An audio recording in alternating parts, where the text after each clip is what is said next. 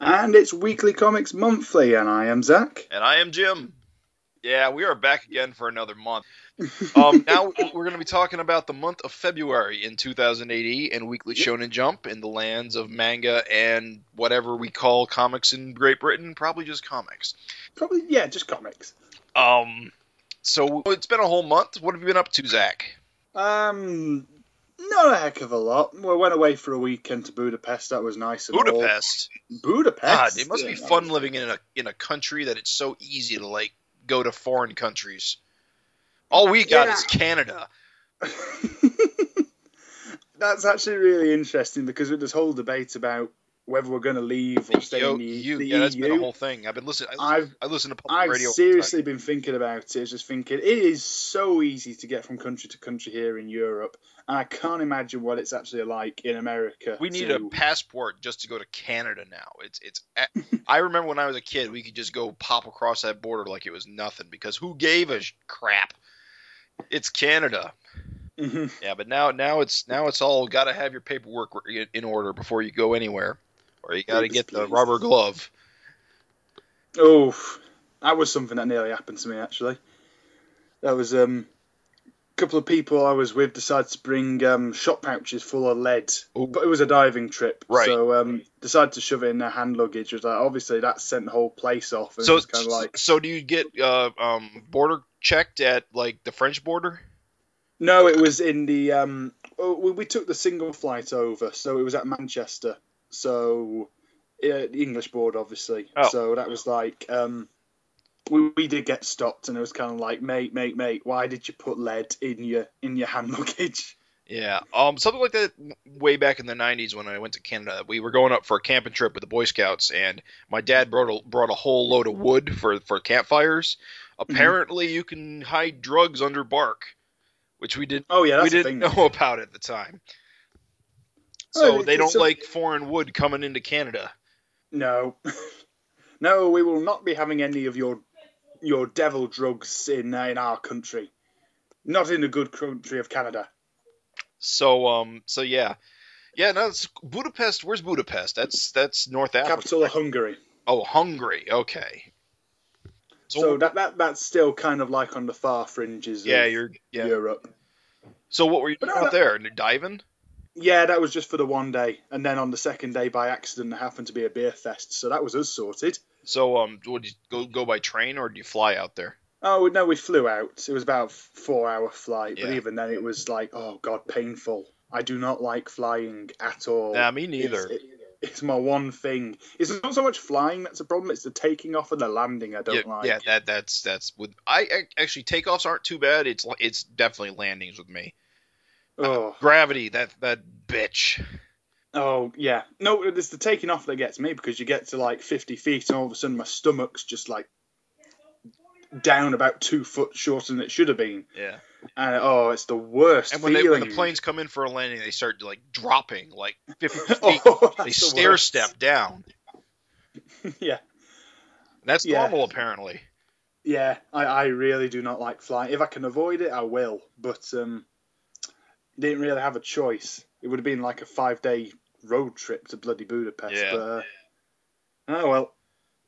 So anyway, how have things been over with you? Oh, pretty good. I've been um, I've mostly been uh, acclimating myself with some new software I've I've, I've discovered um, that allows me to record uh, computer screen footage, like um, video game footage. Ah, a capture cam Uh, technology. yeah, a ca- capture software. Um, I think I'm what's it called? I'm using um, Open Broadcaster Mhm. uh, software, which is which is primarily designed for streaming to like Twitch and stuff, but it can also record. Um, and I've been for years I've been wanting to do like do what the all the cool kids do and do like video game commentary crap. So now, Hmm. now I've got I've tried using Fraps before, which was the previous standard, but it was always like really bad results because it would be like it would it put a lot of stra- uh, strain on my processor. This one is like super like l- lightweight. I think it, Oh yeah. I think it puts most of the work on the graphics card. I think that's the difference. Hmm. So I did that, and the capturing part is going pretty well. The quality looks really good, and it doesn't it doesn't cause any kind of like slowdown or anything. But then I Okay. discovered something really fascinating. Apparently, do you know what Blender is? I have heard of. Blender is a is a 3D modeling program, which is a bit like those professional programs like Maya and what what have you. Apparently, hidden inside of it is like a super robust video editor, oh, like super robust, like like like um oh I don't uh, I don't even know what the industry standards call it anymore, but um apparently it does it's way better than Windows Movie Maker. I'll tell you that.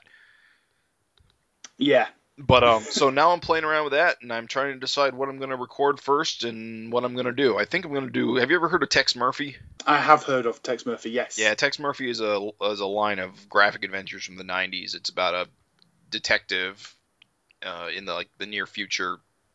It's actually a bit 2000 AD. It's like a post-apocalyptic Ah. world that's also cyberpunk. It's actually actually the world is a bit Judge Dreddy actually now that I really think about it. But it's like he's a he's a he's a you know he's a detective and he bad things happen and he solves the crimes.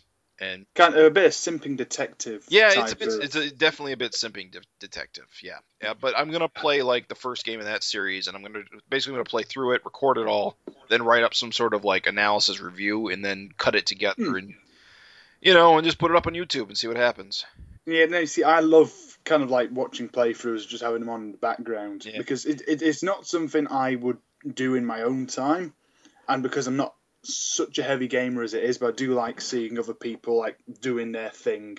So like you, you can look at some of the big channels out there that I follow, like I don't know, it's the Game Grumps, John Right. Tron, JonTron's Uh, favorite of mine. Jacksep- Jacksepticeye, um, but big fans of all theirs, and um, it's just fun to see what they would do in that scenario.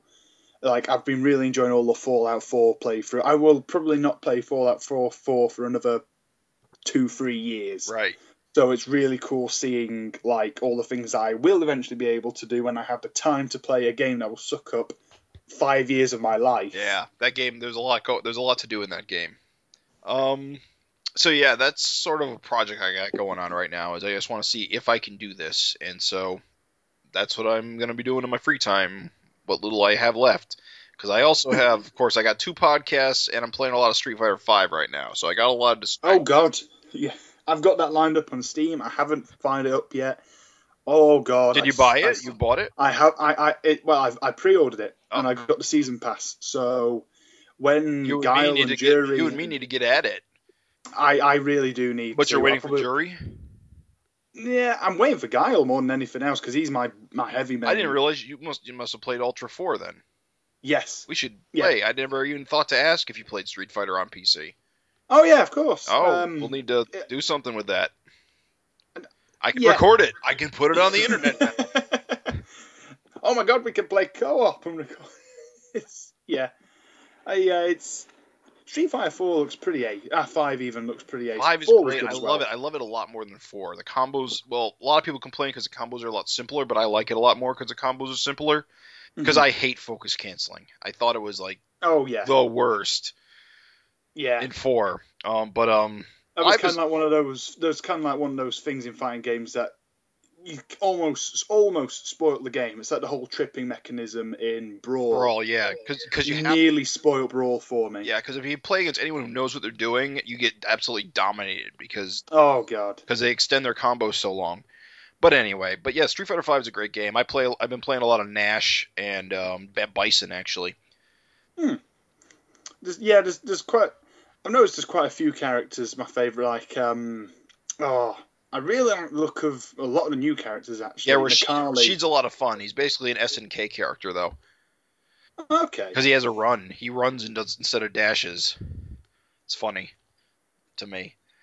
Um, but yeah, uh. Laura's fun, but I I have trouble with her because her normals are kind of short, and uh, hmm yeah, she's very. I haven't been able to figure out as well as I'd hoped. And who else is new? Uh oh oh um um Bang. F.A.N.G. I haven't played any F.A.N.G. He is very interesting. He's got a lot going on. He's kind of weird. He's kind of gets the impression he's one of those comedy characters. That, yeah, uh, he plays he plays good. He's got all these poison mechanics. He doesn't do a lot of damage, but he poisons you that over time ah, takes your health away, so it balances out. But he's also a charge character, so you really got to know what his his moves are. I I'm haven't still actually. Oh, I haven't, I haven't put a lot of time into him. I want to though, because he's actually fairly interesting. I'm still utterly bewildered that they decided to bring Mika back. Mika is probably one of the best characters in the game. Her moves are ins- Really? absurdly good. She's got Okay. she's got all kinds of gimmicks going on, but she's a she's almost a pure grappler. She's but she's got speed too, so she's get in. Her EX, one of her EX grabs is like absurdly strong. Mm. Yeah, she's a good character to play if you like grapplers. Um, I do, I do. That's kind of why I'm waiting for Alex as well because he was one of my main. Alex yeah, is definitely one of my favorite characters, and I'm glad he's coming back. he was completely absent from four as well, which Yeah, he was like gone. he completely replaced Oh, uh, like- Ken and Ryu for a while. If you like grapplers, Birdie is a great character in this game. Okay. Yeah, he has got all kinds of grappler tricks. He, he's Isn't isn't Birdie a return? yeah, he, I just can't a- remember him from any other game. See, that's the thing about this game. There's eight returning World Warriors from Street Fighter 2. There's four new characters, and there's four characters from Alpha, and that's Birdie, Karin, uh, Mika, and Nash. Yeah. Uh, so yeah, th- this game has a lot of Alpha characters returning. It's a pretty interesting uh, mix-up. And start just looking at the the previews for all the DLC that'll be coming out. I mean, j- just the preview pass one's obviously just going to be the tip of the iceberg. I Yeah. have no idea how many more they're going to Well, the plan is they're going to treat it like League of Legends and probably re- release a new character every month or two for That's for cool. the duration. So Oh, does, does the one character that has I did I completely forgot about him. He's like this secret agent type, but he's almost Q. like a- Q. Q yeah. Q is my number one most desired character in the game. I, I, I don't think I've actually played a specific game he was in. So He, he was in uh, he was in Third Strike. oh, I don't think I've played Third Strike. Oh, you never played Street Street Fighter Three? I'm trying to remember off the top of my head. Uh, I, if you I- I like, if you have. like Alex, you must play Street Fighter Three, unless you play Tatsunoko versus Capcom. I'm probably only remembering Alex through Tatsunoko. Actually, I'm probably getting. It's been a good couple of years since I last played Street Fighter consistently. Yeah, that's Street Fighter Three was the, what, Alex was the hero of Street Fighter Three.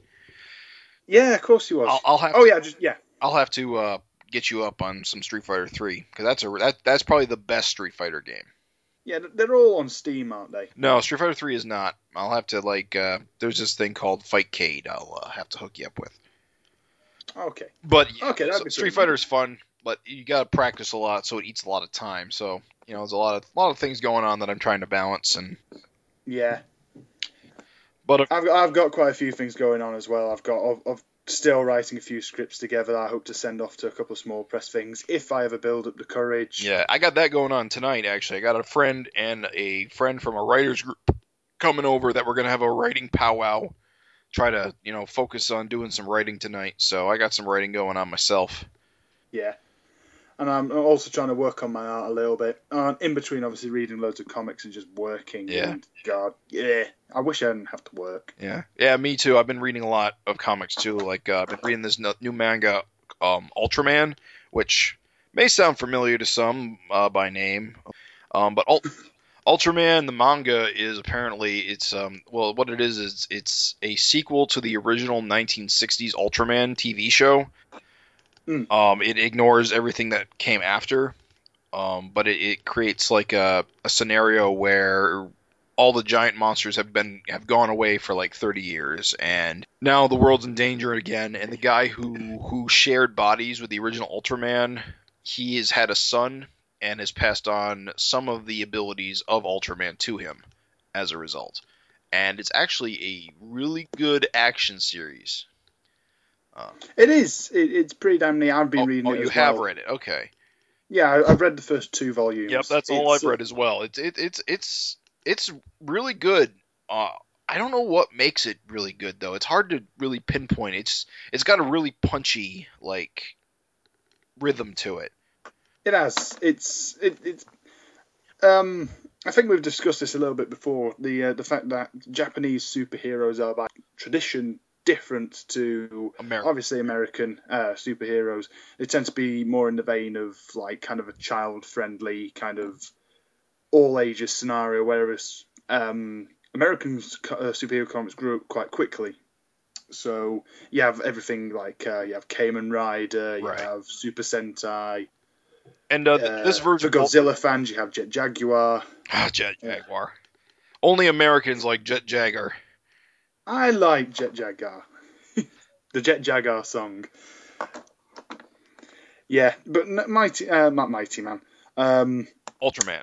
Ultraman even is kind of in that same vein of kind of uh, originating as like a children's tale, and it still is really. I'd Yeah, say this like- is a pretty. This is still this is still a pretty like all ages accessible title. I'd say. Is it? Because I think it definitely takes has a little edge of like of, of violence to it, it that the original did not have. But I think it, it's more vicious. I think. And I think some of it's action. yeah, I could. It could just be that um, I, I've, I've softened to the idea of like this kind of story being read by all ages, but I do think it's still got that kind of childish charm to it, but it's just kind of been modernized a little bit. Yeah, I get you. So there's, there's kind of less of the um, overtly, I, I don't want to use the word tacky, but kind of gaudy It- cheeriness it- that was in the original right. series. It's not camp like the original No, was. no, that's the word. Yeah, it's it's much more Grounded. realistic, yeah. is so to speak. A, a lot more. No, I don't want to say realistic. It's about Ultraman, for God's sake. Huh.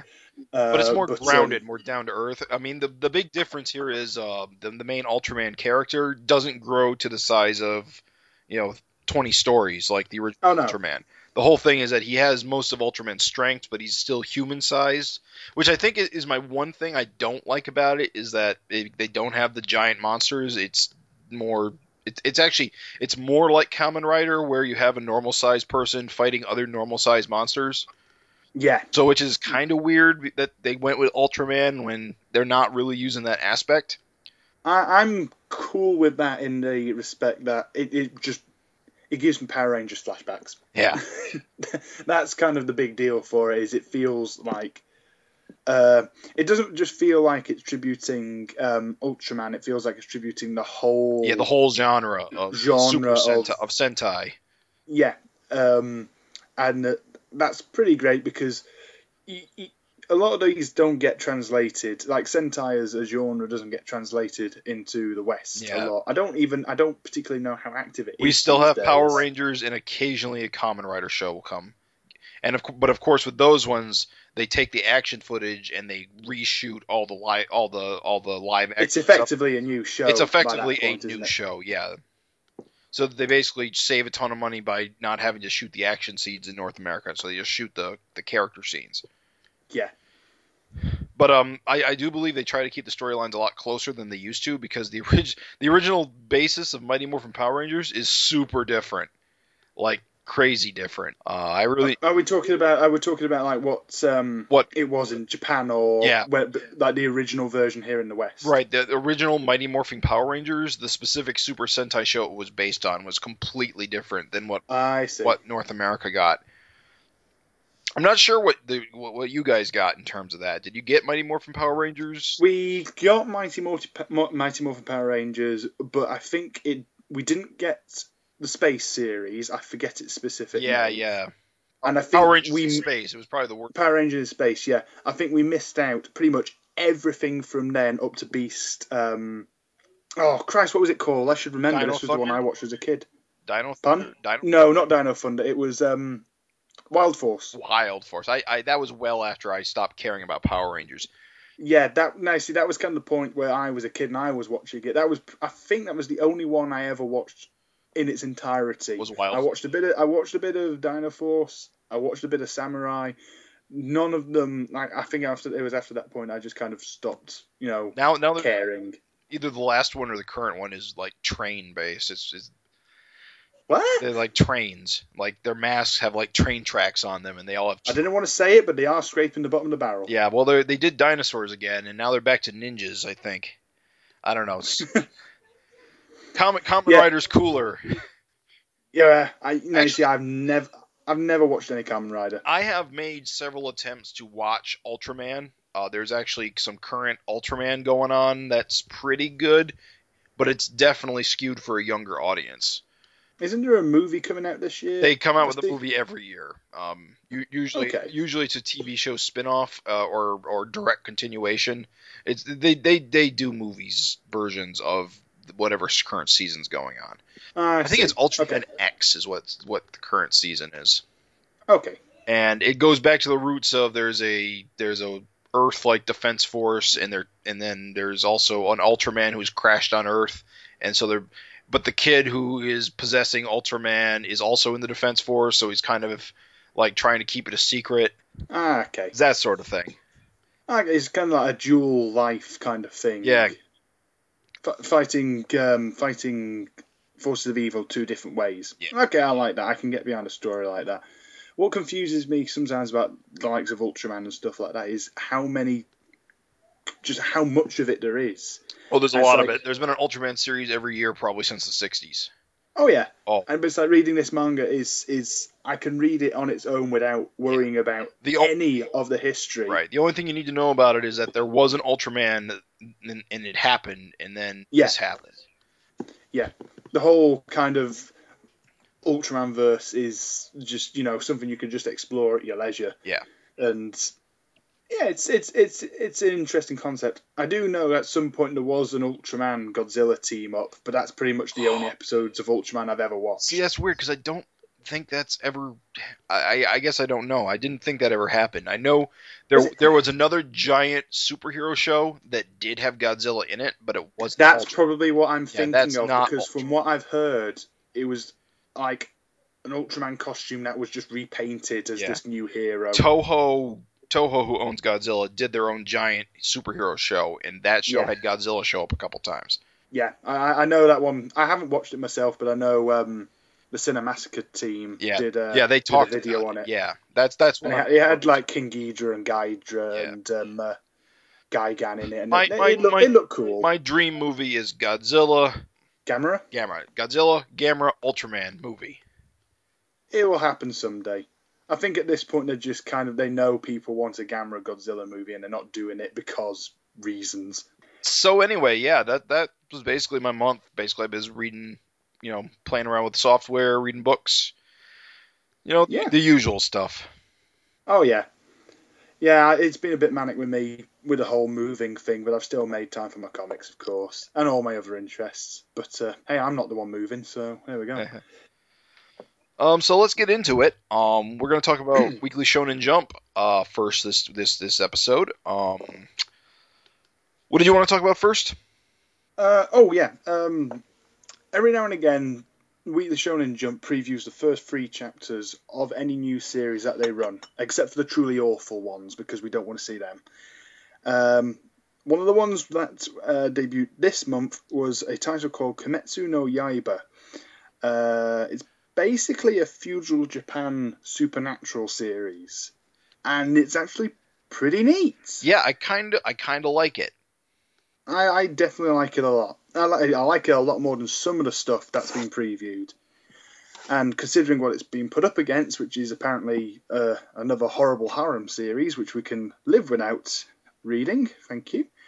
Um, it's definitely a lot more original. I do like the, the kind of the, the slant on the fact that uh, it is a kind of demon supernatural series, and we've got a few of them going already. But it's different from the other ones because it's not battle orientated. It's a it's it's, an adventure slash journey story, almost kind of like a, a traditional kind of like feudal Japan tale. Yeah, I mean it's the story of a boy. You know, it's it's it's you know a story about a boy, um, uh, a poor, um, actually, what is he? A charcoal sale seller. He they they collect sticks, burn the wood, and sell the charcoal in town. They're pretty poor. Hmm. Um, but he is uh, he lives out in the woods, and his entire family gets killed by demons.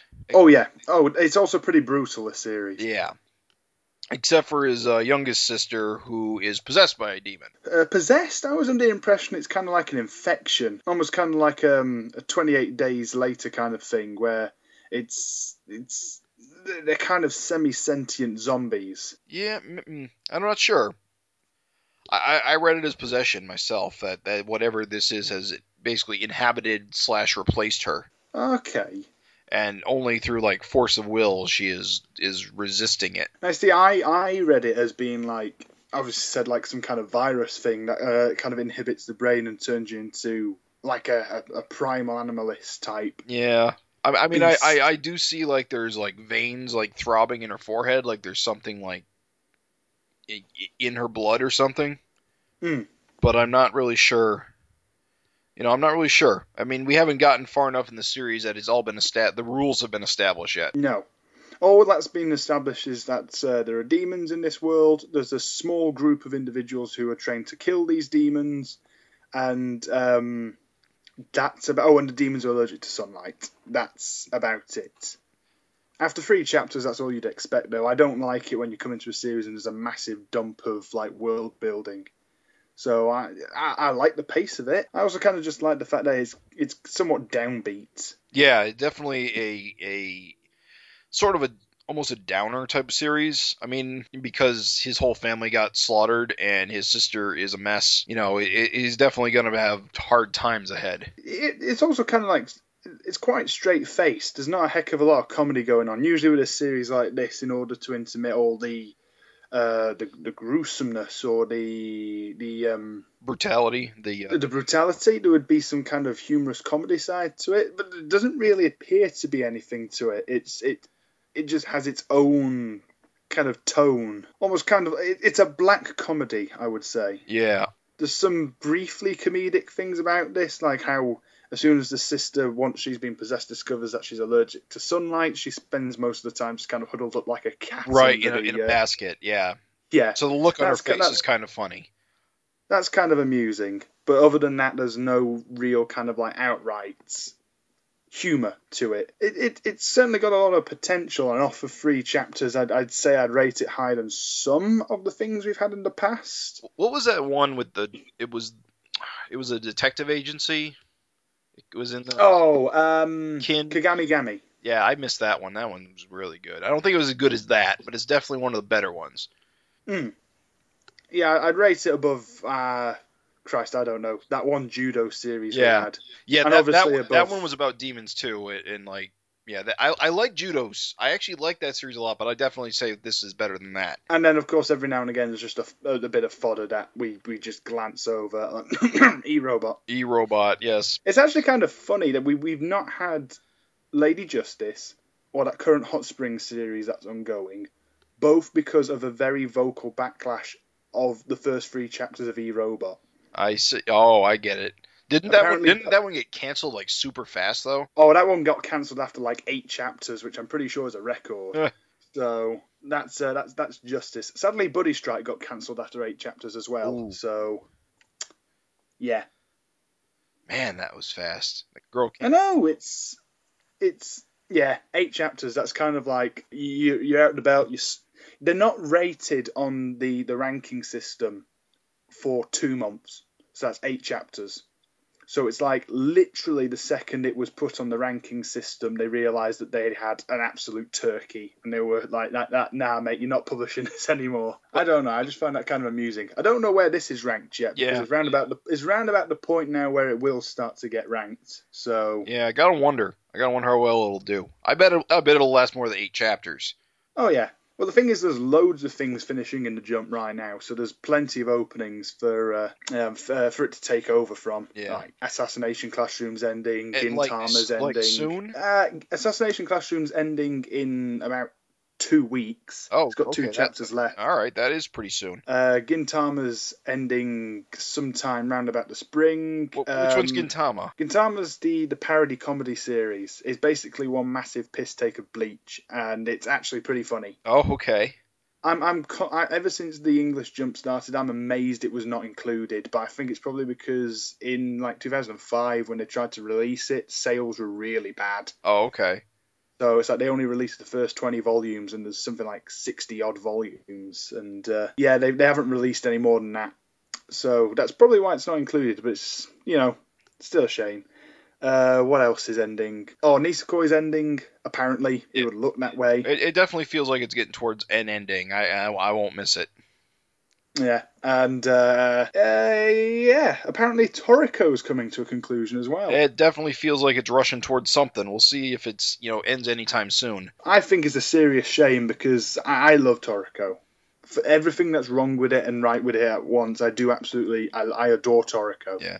It's at chapter 360. I wonder if 400 is too soon to end. 400. I think 400 be about right. The only thing I have with um, Toriko ending so soon is there seems to be one big um, plot thread that's not going to be developed on, and it's the fact that for the last like fifty odd chapters or so, they've been really pumping up the fact that there's gourmet cells in space. Oh yeah, and actually we can segue right into Toriko now because uh, the, my, I, I, I want to talk about Toriko Oh yeah, because um, Toriko's gotten freaking weird these last couple of months.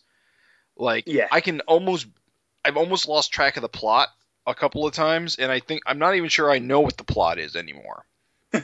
Well, way back, way back when, when we, I think it was probably the first episode actually, when we first started talking about Toriko, um, we discussed the fact that all the groups, all five main protagonists, split off into different groups to go and hunt down all the parts of the the, the full course meal congruently. Right. Of those five groups, we only follow Komatsu all the way. Right. We saw nothing of Zebra's team, nothing of Sunny's, nothing of Coco's, and virtually nothing of Toriko's. So they managed to find all those pieces off panel. And if that doesn't reek of like the editor saying, "Sorry, you can't show all of this," that one arc in the in the shell took you about a year as it was. So I don't know. I get the feeling it's being rushed along a bit. Maybe. I'm actually kind of glad because I kind of didn't want to have to get get bogged down with all that. Yeah, I can picture it taking years if he'd taken that route to have covered all the um the the the, the different story arcs for the the full course meal. Right. I mean, we. I mean, they did. Wait a minute. What did what, did- what did they wind up doing? They got Pear, which was Yeah. Monkey King, and that was the only one they got as a group before they split up. Yeah, Okay. they got an uh, they got another and they got news and they got all the other stuff off panel. Komatsu's team was the only one. I think that was another actually. I forget. Sometimes the names get a bit muddled up. Yeah, they are a bit weird. One thing I'd really like to do about Toriko is if it does conclude, or it's like if it ends on a like a finite note, just go back and read it all because there's still a massive hole in. Uh, I mean, I've not read somewhere between volume ten and volume thirty or something. Yeah, I, my my gap's even larger. I mean, I think I read up to volume three, and then I picked up wherever this started a few years ago. I mean, at the time I thought, oh, this is fairly straightforward, but now it's gotten complicated because, um, like Don Slime is a really kind of interesting guy, but I've been having trouble tracking exactly who he's attached to. Because he is a gourmet, he's a Oh, gourmet yeah. cell demon who appears to be autonomous. But he was attached to uh, Ichiryu, wasn't he? Yeah, and he, was he like- was he was like the president of the world or something, yeah, he was. Uh, he was um, a, a big wig. or he was of the gourmet corps. yeah, and um, He died actually- at the end of the last the the previous arc, right? Like Yeah, that was kind of round about the point I jumped on. So I literally jumped on after Toriko and Stargen had their massive throwdown. All Right. of a sudden, there's this other massive throwdown going down, and I I was kind of like, what on earth is going on? What is this? And obviously, then there was the big time skip, and that was when I started to actually understand what was going on in Yeah. Toriko. And now it's gone full circle. and I don't understand completely what's going on again, but I'm enjoying it. the world's ending, I can tell you that much. Yeah, it's um this Neo villain is he's an interesting figure, I think. Well, he's another he's another um gourmet cell demon, right? Or no? yeah, he he's wa- he's one of the really early ones, Right. like from before Gourmet Cell. He was created by the- he was created by like the blue nitros to like cleanse worlds to like prepare them for Yeah, but he was a weakling one, and he was left he was left behind by all the others, and because he didn't have any competition, he went uh, went and started eating everything in a proper creepy fashion. and he's got like a face. He has he, he has an anus face. Is the only way I could describe. He has anus face with herpes. And what does he get called? He's called um uh Acacia. Acacia. Acacia. He was he was the other guy, right? The uh He he was Ichiryu's um, kind of like in, a master instructor, kind of the one who taught him everything. He also taught um, oh Jiro and um, oh Christ, what's the other villain's name?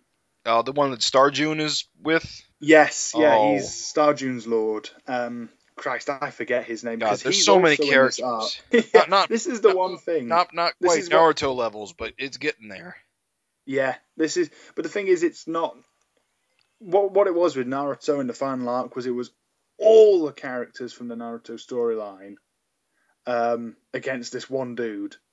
Here we have multiple story arcs, go well, storylines going on at the same time, and it's kind of a choppy storyline going on. I don't feel like he's fully like filling them out. Um, as well as he could do, if you know what I mean. I do feel like we could have focused on uh, one scene more than others, particularly the one with um, Joey and ah oh, Christ, what's this? I'm going to look it up on the wiki. This guy's name because I'm Which losing my. which one? Uh, the guy with um, Ichiryu's kind of half brother, but um, that's going on as well. I think if we just focus on like Toriko's storyline at the moment, because good Christ, there's a lot going on. It's weird when you have to look at the wiki to try and remember You know, who someone is. This raises an interesting point why, uh, of the significant difference between like um, uh, Japanese comics and you know Western comics. Is is it because their names are are are, are less like culturally similar that it's harder to keep track of these characters, or is it just because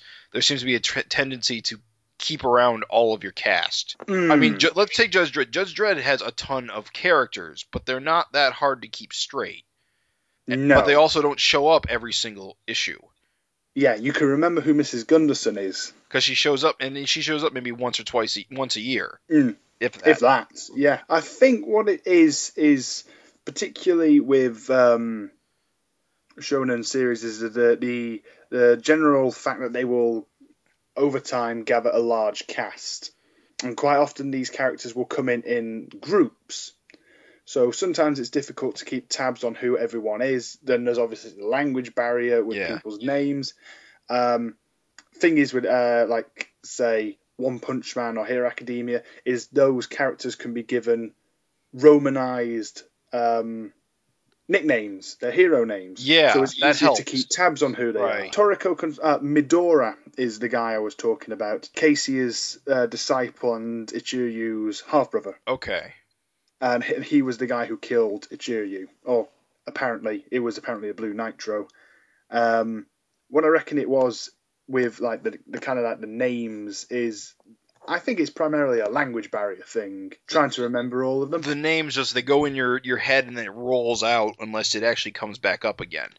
hmm Yeah. Yeah, I definitely think it's a phonetic kind of thing, which is, you know, fair enough. It's what's going to happen. Uh, but I think sometimes what can be the problem is you, when when a series becomes oversaturated with characters, quite a few of these characters will have similar sounding names. True. Uh, That doesn't help. Yeah. In their romanized version, they seem very similar, but in the original Japanese, they're completely different. Because obviously they'll have different. I think there's like three different languages in uh, that form the whole kind of core of the Japan main language. Because you've got like the kanji and um, I forget the other two. Yeah. I'm so awful, Yeah. but it's uh, it's definitely a language barrier thing when it comes to remembering individuals because you can visualize them. That's not a problem. If I was to like describe each individual character visually, I yeah. wouldn't have a problem with yeah, that. not a problem. You when you see their faces, you go, "Oh, I know that character." But when someone talks about a character by name, you go, "Who's that?" Yeah, it's it's a fundamental it's a fundamental issue with the language barrier. Um, but as I said, some series are better than others. It's like I don't currently have a problem with Black Clover. Right. I don't I don't generally have a problem with Bleach. But then again, a lot of Bleach characters have German names, so That helps. that does help. Um, but no, it's it's particularly with Toriko because there's just so many core characters. It's like even characters who in previous arcs might not have been that important. I mean, it's like Brunch isn't that important, but in recent arcs he has been. Right. So it's it's it's kind of an interesting dilemma at times. It does Like, seem you- like here at the end of the month that it has coalesced into a more tight team again. yes, it's cut back down to the main main five Group. plus Star June, main six plus Star June. and that's that, that's basically the way I'd want it uh, if it does come to end game. Because other than that, you've obviously got um, um, Don Slime and Neo and Joey, and basically because there's so many different factions of villains at this point, you've Yeah. got Neo, you've got the Nitros, you've got the Gourmet um, Neo, um, oh Christ, the Shikubakai. There's just so much going oh, on. well, there are that- a lot of factions. You, you didn't. That, that's also something else going on. It's hard to keep track of everyone's motivations sometimes. Can be. that can be a big problem. And I will be fair to Naruto, that wasn't a problem because in the final arc it was just basically this guy wants to destroy the world. Nobody else wants him to do that. It's a Big bad. rumble. Yeah. Yeah. and that's also the thing with Bleach, isn't it? You guy, the guy, the guys in the kimonos are the good guys. The guys in the German Luftwaffe uniform. The, the superheroes are bad guys. Yeah. yeah, that one wrestler dude, he's a bad guy. That's um but, but sometimes with Toriko it becomes a little bit too blurred for my liking. Particularly at times when certain characters have a bit of a same face going on. Right. That's kind of funny with Shimabukuro's art. At times it's really distinctive, at other times some people start to look a bit the same. I still really enjoy Toriko for what it is. I, I don't hold any kind of grudges against anything like that. It doesn't annoy me Yeah. in any It's way. a it's a big dumb action series wh- wh- whose Oh, exactly. core conceit is pretty dumb, but it, it it's it's still pretty fun. Indeed. They're gonna they're Oh. they're uh, they're cooking the they're cooking the world for like I don't even know what's they're what they're gonna feed it to, but they're, they're preparing the world to be eaten by something. Yeah, something that's so big, everything that's happening on Earth is insignificant in comparison. That's ultimately the big end game, I reckon. And that's why I, I brought up the whole kind of space gourmet cell thing, because that just seems like a potential. Capture level infinite. It- It'd be the new over 9000 if anybody cared. but no, I'm I, I'm still enjoying Toriko. Yeah, me too. I mean, I, I I'm I'm interested to see it end. Um, you know, I'll miss it when it's gone, but um, I just hope it gets replaced by something good. Yeah, it would definitely need something in the same vein to take over from it. Yeah, You couldn't you couldn't imagine um, Kimetsu no Yaiba taking over from it, or God help us, another harem series. yeah, definitely. This, there's definitely a a lack of good action series right now. Well, that's a lie. My Hero Academia kind of covers a lot of those bases. But I, Mm. I, I think what we need is a, like an, an action adventure series where there's you know traveling involved, like Dragon Yeah. Ball or Toriko has. Oh, guess what? What? Hunter x Hunter could do that. If yeah, Yeah. When can we have this back, please? they'll Man. they'll never get to that continent. Oh God, yeah. That was a weird one. I, I'm not one of these people who bashes the writer because he's, he's he is obviously ill, but um, you would have thought two years would have been long enough for him to do something in that time. Just find another artist. I mean, I know the art is probably a big draw, but just write it. Mm, I mean, yeah, others. I mean, it's it's unusual, but it's not unheard of. yeah. Do you know who I thought would be a good fit for Hunter Hunter? Who? Uh, the the guy who illustrated Stealth Symphony. Oh yes, that would be a good choice. Not just because it was obviously gorgeous art, but because it's in the same kind of vein, the same kind of attitude to how you draw people. Right. I, I just think that'd be a, a personally good one, but um, I, I don't know. I Yeah. don't know. We could talk about Hunter Hunter some other day because that's a whole big um, can of worms. So, um, let's uh talk about 2000 AD a bit. Um, let's talk about Strontium Dog. Oh God, yeah, Um, what are you Uh, thinking of this current arc? I mean, overall, I think it's been you know good. Uh, kind of a, a return to like a classic Strontium Dog heist story. yeah. I, I've I've been digging it. I've been digging it a lot. Sometimes I kind of forgot what the the, the, the main motive was. Right. I could because they got so bogged down in trying to steal this The this, brain. this this brain from the the robotic empire. Um, from the oh god, what were they called? Uh, the Gel Galanthians. Gonthians. Um, they're pretty sweet actually. They're a they're a cool idea. Like a, a, a race of um, organic beings who become so obsessed with technology. Uh, they don't necessarily augment themselves, but they enter the mindset that they are machines. Right. they're they're a cool idea. Um, uh, they, that that storyline was going on for perhaps a few too many chapters. to the Yeah, point where I complete I completely forgot about the Rock. Right. The whole point of this is that they're trying to get the Rock repossessed uh, from this uh, space pirate who is using it as a kind of a, safe haven for criminals. Yeah, Jabba the Hutt. Yeah, he's he's, he's literally Jabba the Hutt. So Alpha is trying to manipulate this this this powerful empire to do their heavy lifting for them Mm. by playing both sides. Yeah, he's he's there's this whole double cross thing where they steal the brain, uh, they hand the brain over to the Rock. They say, "Oh look, they've stolen your Holy Grail," um, and the the Glanthans storm the Rock, and obviously the Stronti's get what's left over. Yeah.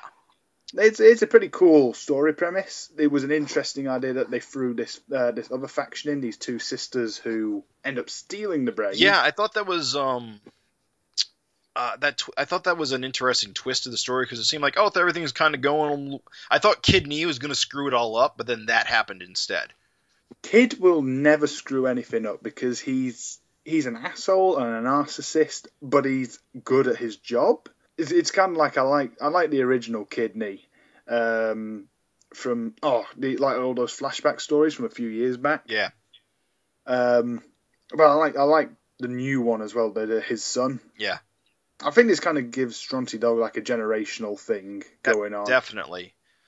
Um, I mean, this is like this having all the old Strontium dog like dogs. The uh, the like um oh, see I always see here's another case where I forget everyone's name because there's actually this is the this is a, probably a good good case of that where there's all these like characters from the history of Strontium dog and they're either they're there or their their descendants are here and I can't keep any of them their names straight. Yeah. Well, there's McNulty obviously. McNulty, of course. Um, Two Stixes. oh right, the two Stix Which- brothers. Yeah. They're pretty neat. I do like the fact that they're not bad guys, and they seem Yeah. pretty straightforward and straight laced. I mean, they're Yeah. they're still they're still sixes, but they aren't like. Eh, I think it's a good step forward. They're for not the- crooked. Yeah, I like. I think it's a good step forward for the Stix concept. Yeah. As opposed I, to I just like the Stixes as characters anyway. I've always liked them. They've always been some of my favourite things about Stronty Dog. So to have two in like a team like this Yeah, is is is a pretty neat little idea, and they're, they're very striking presences as always. Um, Carlos just blows all the designs out of the water. He's awesome. Um, oh, but who are the other characters? Uh, Um, the arm- I, I recognise a few of them from the um, something to fist. Um, the guy with the the arm. oh Stretch. No, no, I think he's a new character. and I think I think it's a she. What Stretch? I think Stretch is a girl, oh but don't quote me on that. Maybe. I, I, I'm not sure. No 100% it really matters, but. Um, Yeah. No, I definitely recognise Shaggy from a previous story, but I'm not sure which one. Uh, Shaggy Dog. Uh, th- there's that whole like uh, part where they had to shave or something like that. Oh, yeah, that was in the previous arc, wasn't it? That was in the war arc. That was a- he was one. That was a while ago, actually. I, I, I forget the details. I know the um. Oh, I, I don't know his name though, but he's he's the guy who's got one raised elbow, Yeah, who's like half of his face. yeah. He's. I think he's like he's an old guy, like uh, like McNult, uh, like um Middenface and and Johnny. I think he's from all the way back out in the uh from the first Mutant War. He, he probably is. It's been years since I read um, the, the first Mutant War story arc Yeah, and the, uh, the, he's the been Creelman. He's been around for a while. No, I guess Stretch is a guy. For some reason, I thought he was a girl. Hmm. Weird. Anyway, um, the thing about this arc is it, it's sort of t- it's it's it's it's a heist story. It's almost like a uh, uh, Ocean's Eleven type story, and that's all fine and good. And you know, I enjoy these sorts of Strontium Dog stories, but it doesn't feel as poignant as like when Johnny was re- resurrected and the mutant the mutant war kicked off again. I thought that was like I thought that was more important. I I Yeah. want to say. Um, I think this also sort of illustrates Johnny really needs a new partner, and I don't mean Midden Face. I mean like he needs not a replacement for Wulf. Uh, for um, it, was it Wulf? Yeah, it's Wulf. Yeah, Uh, not a replacement so much as someone just new. yeah. Um, If, if you're gonna do if you're gonna go back to the old Strontium Dog formula, you've got to have a, have yeah. a a partner. How's about we bring Durham back? Maybe. Maybe. Um, I, I I don't really. She's she's not really my first choice. I don't think she really work. I think she works better as a, her own character. Okay. Um, I just think this needs to be somebody new, like new, new. Okay. Unless you want to bring back the Gronk. no. I love the Gronk. Under under no no under no circumstances must they ever be allowed to bring the Gronk back, especially not after what happened in Strontium Dogs, Right. where he turned into a psychopath and started killing everyone. Oh god. Oh no. That's not canon anymore, actually, is it? I don't think so. No, not not No, not, not with Farrell burned at the stake. Yeah. Who Yeah. who also should not be Johnny's partner. Well, he he can't be canny now. No, he can't. Thank God. Ferrell was a horrible character. Um, I don't know. Actually, Yeah. one of these Stix guys might be able to pull it off. that's a good idea, actually, or both of them could could actually have a team. I don't know. One might have might have to be killed off. Yeah, could do. That'd be a really cool redemption for the Stix. I think to have one as a an ongoing Part um, for Johnny. a partner, a side character. Yeah, that'd be cool. Because for me now, the Stix are as important a part of any Stronty Dog story as um, as Johnny himself. Yeah. You, kind you kind of need to have them there. I think that's pretty rad. Yeah, I'm, I am curious where it's going to go after this arc because I assume he's going to be off on his own again. Uh, we'll we'll see. I mean, we'll see again in a year because we get a Strontium Dog story about once a year. Oh yeah, it's consistently released, so that's it's always something you know is going to be uh, in in in your prog each year.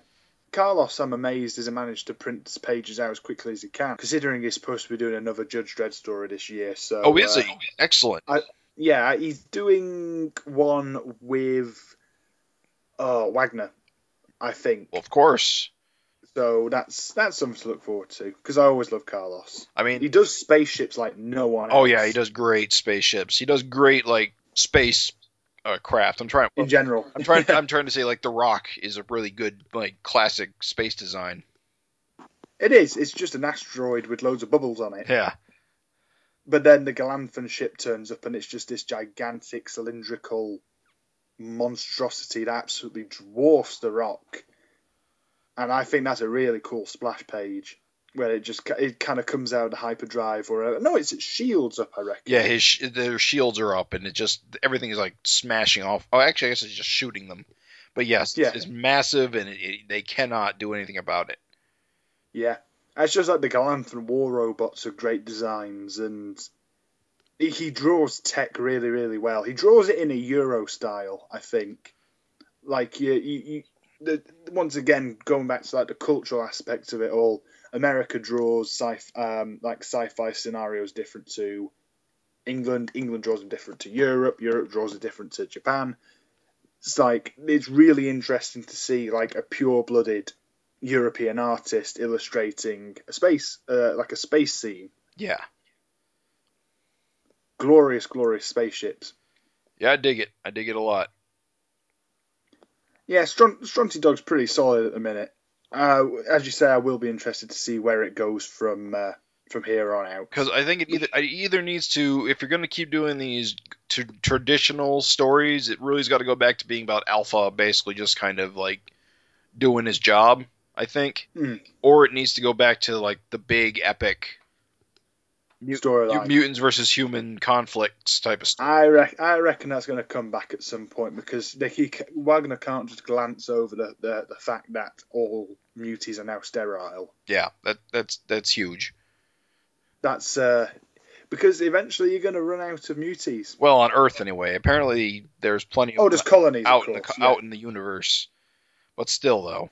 pretty big story arc just to go and you know drop in favor of smaller stories. Not that these aren't great, but I would like him to come back to it and may, maybe have one more of these stories and then go back to the big ongoing. I think there's still more about Johnny's resurrection that needs to be explored.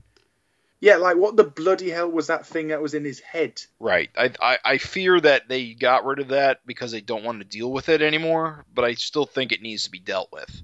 Because it's still out there. It was in. It, it, they, they used a time bomb on it, so it's still spinning around in space somewhere. Right.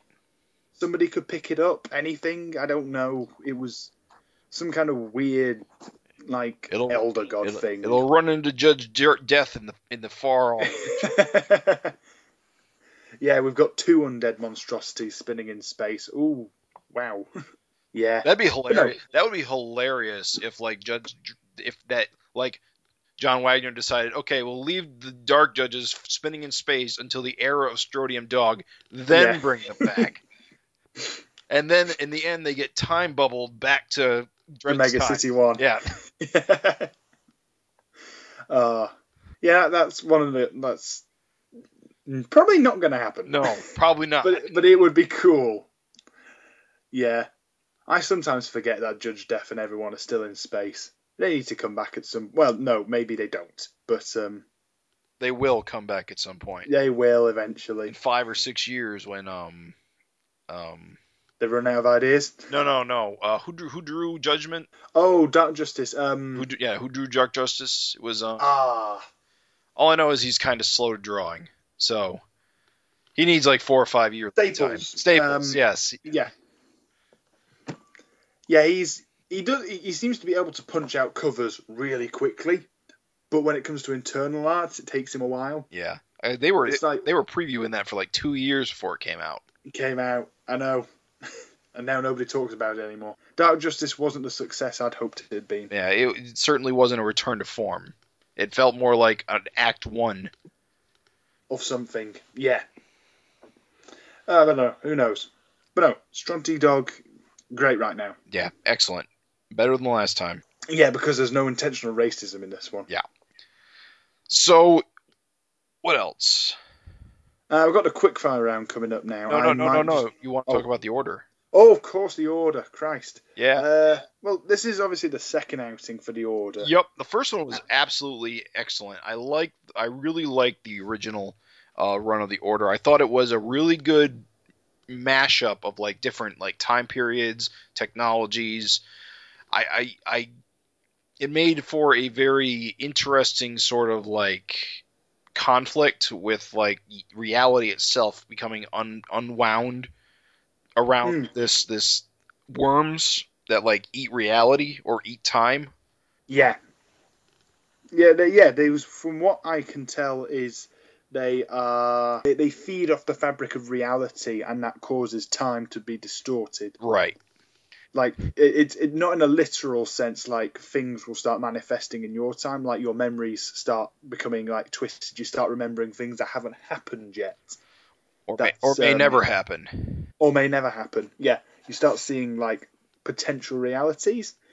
That's um that's a really interesting concept for me, and I think stylistically, the worms are a really interesting quote unquote villain to have because they're they're just they're just these things that exist and go through the void and then obviously humans being the stupid things they are decide to propagate and worship these things and give them the give them the space and the time that they want to devour reality which they should not be allowed to do and that's why the order exists in order to take them down Right. Which I think is a really interesting concept that humanity is is not intelligent enough to understand that these things are bad for them, um, or at least not the the bourgeois upper class who you know will do anything. So there's just kind of like these elite groups of individuals, and what I really like about this particular one is it draws on real life people in like a kind of Robbie Burns witch hunter type affair. Yeah.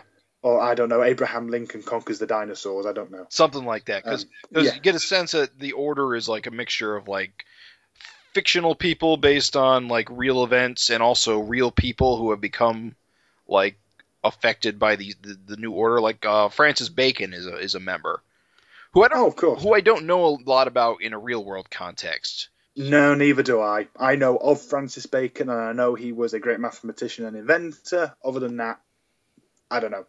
We never. So of course, in this, in this universe, he can make handguns and repair robots because Mhm. because um I, I kind of like this um oh what's her name um the Mayan god. yeah she yeah she is a survivor of a of a, a culture that had collapsed I believe as a result of the worms if I Yeah. recall correctly Ista. That's she's her name. definitely she's definitely not Spanish yeah, that's the running gag for now, isn't it? It's like uh, her accent is a, a little vaguely Spanish, or perhaps it's just very, very racist British people not knowing yeah what what an accent is. Ista. Oh, Ista is her name. yeah. Ritter Stahl's back online this time. Yeah.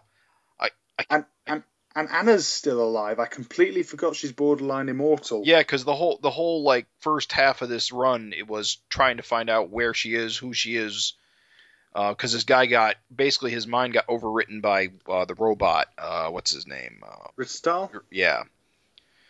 So he was searching for her, Yeah.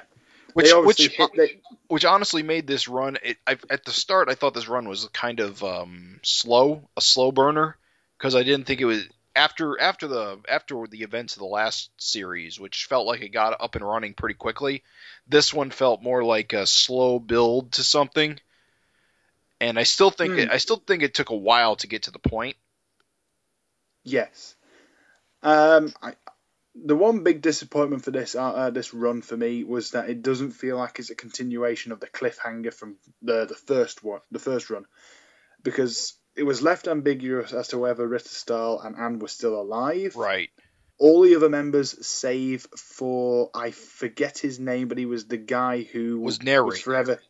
Yeah, he was the narrator, and he was the guy who was forever snorting coke and imagined he had this um, this owl guiding him, Right. and he he set up an academy like uh, forty years later for people who would obviously go on to join the order. It was obviously inferred that he is also immortal, and um, that's not really been brought up. That that kind of felt like a red herring ending, if you know what I mean. Yeah, yeah, Hopefully- yeah, yeah. That didn't really get followed up on. So yeah, that's definitely something that uh, hopefully comes back around at some point and isn't just left left hanging. But no, it's it's really nice to see this this team kind of form together. Um, obviously, having it's the Francis Bacon already established. There's one Russian guy, Who's the most Russian? the most the, the most Russian guy, very manly mustache, um, mother proud. But um, obviously, then a few people just formed together. Anne was um, Anna was hanging about somewhere. Ritterstahl had to get a new body, um, which he's just got. Actually, it look it basically just looks like a bigger, more beefed up version of his his set of armor from last last run. Yeah, because he's got to hide under armor because people can't know. People can't know he's a robot, as if one big glowing eye was an indication. Um, Um, I do want to say I, I really think this is a great fit for John Burns oh, of because course. this, this this this like mashup of like um of um uh, what what am I trying to say? I'm trying to say this mashup of like historical a historical setting and like slight techno like thing is it, it, it definitely is in that wheelhouse of like Nikolai Dante. Yeah, mild steampunk, I guess you would. It's not full on steampunk with the whole goggles and gears everywhere thing, but it's um, got a kind of Because when he would draw Nikolai Dante, he would always go more towards the historical like setting, more so than um, Simon Simon Fraser. Simon Fraser, who would go more towards the techno side of things. Yeah. So this definitely feels more of a fit for him. Indeed. He can draw period garb very well. Yes. Uh, everybody, everybody looks the part. And that's the cool thing about it. Um, uh, everybody just looks not like rad. There's, there's gorgeous, absolutely gorgeous use of colour. Um, it's like, it's like you got the the one Irish guy with the bright red hair, Oh yeah, the brightest. the brightest red hair. Every single like night day for night scene that you have, that's the one. He doesn't kind of even like- have like lines for like his hair, his uh, shoot. He doesn't even have like um hair. outlines. Yeah, it does. The hair doesn't even have outlines. It's just a blob of bright red. Yeah. I think I no, I think that's a pretty cool design choice. It makes it pop. Sure does. So yeah, this is another series. I'm definitely curious where it's going and what it's going to do. This definitely feels like it's a. Th- this series definitely feels like it's going to be of a three-parter variety, where it's definitely going to have a third part. I don't know if it's going to be a conclusion, but it's definitely going to be the end of like an arc of sorts. Yeah. I'd like to see it become like a more frequent thing. Yeah. I, I do suspect this this chap this this uh this second run is going to end on a be an Empire Strikes Back type ending. Oh, The- like the queen we see here isn't actually the queen, and there's even a, there's an even bigger one somewhere. I, I um, well, wait. I think that's that. What do you? I think you're two issues out now. That's the latest issue, right? Oh, of course. Yeah, sorry, I forgot you weren't completely. Up Yeah. I, I'm one. I think. Excuse me. I think I'm one behind you. Um, Okay. I haven't got to the queen. I've only just gotten to the part where uh, is Isla is uh seeing her people instead of the monsters in front of her. Yeah. Yeah. Um, but yeah, my my, sus- my I suspect that things aren't going to end as well as the first book. No. Well, the first book didn't end particularly well, Yeah, considering true. most of the cast members got killed Yeah, mostly everyone died. Yes, you're right. But uh, I think I have a bit more investment in the in the uh, the team this time because we've seen their journey, everyone's journey. Whereas last time it was just basically a bunch of old guys going on their last mission. The only new member was obviously um, Anna. Anna. Uh, we got to know Ritterstahl quite a bit. Um, Whereas this this time- time it's mostly an established group who's been yeah, seems to be together mostly for a while. Well, again, the red-haired guy, he's he's new to the group. Then there's also the um the, the Queen's agent who's pretty sure is like like got ADHD or autism Yeah, or something similar to that. Yeah, he's definitely got something going on. I He's actually like thought he, I actually. I actually thought he was a robot for a while. That would be a cool twist, I would reckon. Or he's like some kind of worm agent, possibly. Or an alien. That's a yeah. I either thought he was an alien or a robot. That'd be cool. This that this is kind of the thing is the the order has its own um, mythology going on. Right. But it's one of those mythologies that you'd really like to see kind of like gelled in with other kind of genres. Yeah. Like you could see it like added on with One one like- thing I've gotten confused about is where this future technology is coming from because at first I thought it was because reality the walls of reality were getting like weakened and like that's why they had the robot and the guns is that they'd like fallen from the future. Now it seems like they've always kind of been around. Like uh, Mm, like Red Seas, like this like lost like secrets of like fallen like empires that have fallen. yeah. It's, it's like civilizations that have come before humanity. So they're That's, like um, they're from the past rather than the future. So I'm not really sure exactly what the significance is of of the technology being in this time period anymore. I, I hope that gets cleared up a bit.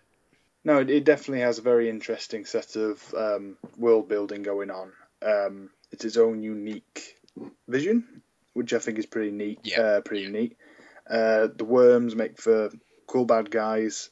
I am invested in all the characters. The art is fantastic. It's got a pretty nice pace going on. I did think the first like four or five parts were pretty sluggish, but uh, it's picked up nicely. Um, you know who everyone is. You know what their motives are, except for perhaps the Russian dude. Yeah, Um, he's there. He's the muscle. He's the. He's, he's yeah, he's there to do the job. Um, don't touch his mustache. But um, it's uh, yeah, it'd be interesting to see in another month or so's time where it goes, what will happen to it. Because as you say, it feels like it's part two of a three-part series. Uh, I, I would like to see it it- could I- go on further. I would like to see it as a regular, uh, uh, a regular strip that just shows up, you know, periodically. Hmm. Be nice to have it like twice a year instead of once a year. Yeah, as a sh- uh, yeah, sh- twice a year is like a shorter serial. There does seem to be a lack of stuff that shows up twice a year now. Honestly, when you think about it as, as like a whole, there aren't that many series that appear more than once a year, unless it's something like Grey Area or uh, Nah. Syndex would do it for a while. Sinister Dexter, right? So it's mostly Abnett stuff, actually, now I think about it. Um, I think Absalom for the first couple of years had a couple of runs in the same year. Maybe it's been a while. to um, double, I'll check that. Absalom, no. Absalom should be coming back soon. Oh, yeah. We didn't, Well, we haven't had one this year. Uh, other than the, the one in the uh, Chris- 2000, it- yeah, Prog 2000 2000 and whatever it was because it was the end of year one. Yeah. Other than that, nah, not. We haven't had an ongoing Absalom for about two or three years now. So No, we had one last year. Oh yes, we did. We did. The one I was thinking of was the one where um, all the things from like ancient Britain just kind of burst through into uh, London. Oh yeah, that that was two years ago. Yeah, that was. I completely forgot that the um, the one we actually talked about on the podcast, for God's sake, um, happened. Yeah, that was the one. Named, yeah, that was. I will come to Absalom, come to it, but yeah, that's another one I'd like to see come back. Uh, but the order, fantastic, absolutely loving it. Definitely enjoying it. Definitely the sort of thing that 2000 AD presents the best. Indeed, I'm, I'm glad it's here. and you can't go wrong with John Burns. And and Kek-W, he's a guy who who, who I wish we saw more of because whenever he turns up, he turns out something decent. He does. And I'm not so keen on his Dredds, but whenever he does do like his own thing, his own future shock Yeah. or whatever. They're they're reprinting his uh, Angel Zero next month in the Meg. Which Uh, now you see, I didn't like Angel Zero. ah Uh, we'll, we'll we'll come to that when that gets reprinted, but uh, I wasn't too keen. All right, so let's uh, get into the lightning round and wrap this up. Um, we're gonna do two, we're gonna do a weekly Shonen Jump first, uh, just to switch things up. Uh, okay, I'll start. One Piece. Uh, that was a twist. It was. I, I was I, I legitimately was surprised that the whole samurai thing actually had a payoff.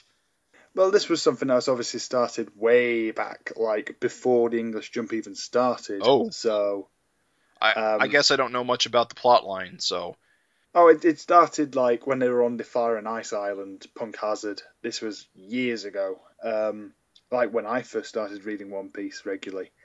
Um, so yeah, it was nice to see the payoff. I, I didn't see the twist coming that the, the ninja actually was on the island, but but that just makes me like the island inhabitants even more. yeah, They're a nice bunch, and once again they feel like they're going to be future allies for the Straw Hats. Like he, Luffy's building up a little army, Yeah. little that he doesn't realize he actually has yet. yeah, he's really bad at that. Yeah. He just wants to have an adventure. He doesn't want to get into any of these into pirate wars. Uh, he doesn't care about any of that. But he keeps getting dragged along into it anyway. World Trigger. Um, continues to do its thing. Yeah, it's still kind of enjo- ticking over right now. Yeah, I'm enjoying the current invasion a lot more than the last one. This feels a little less monotonous. But it's not dealing with any of the main characters, like all these side characters.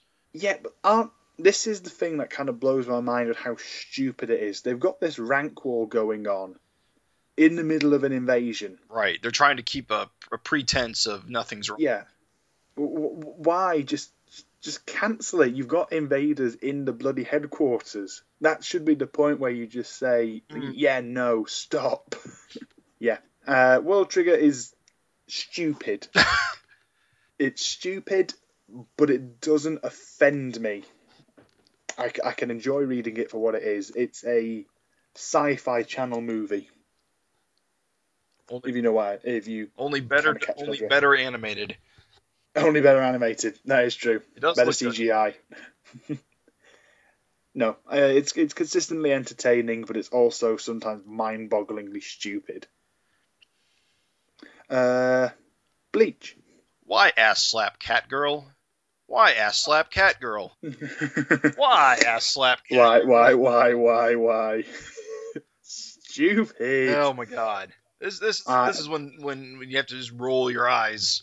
I I was I was so embarrassed reading it. No, as no one even saw you, and you were still embarrassed.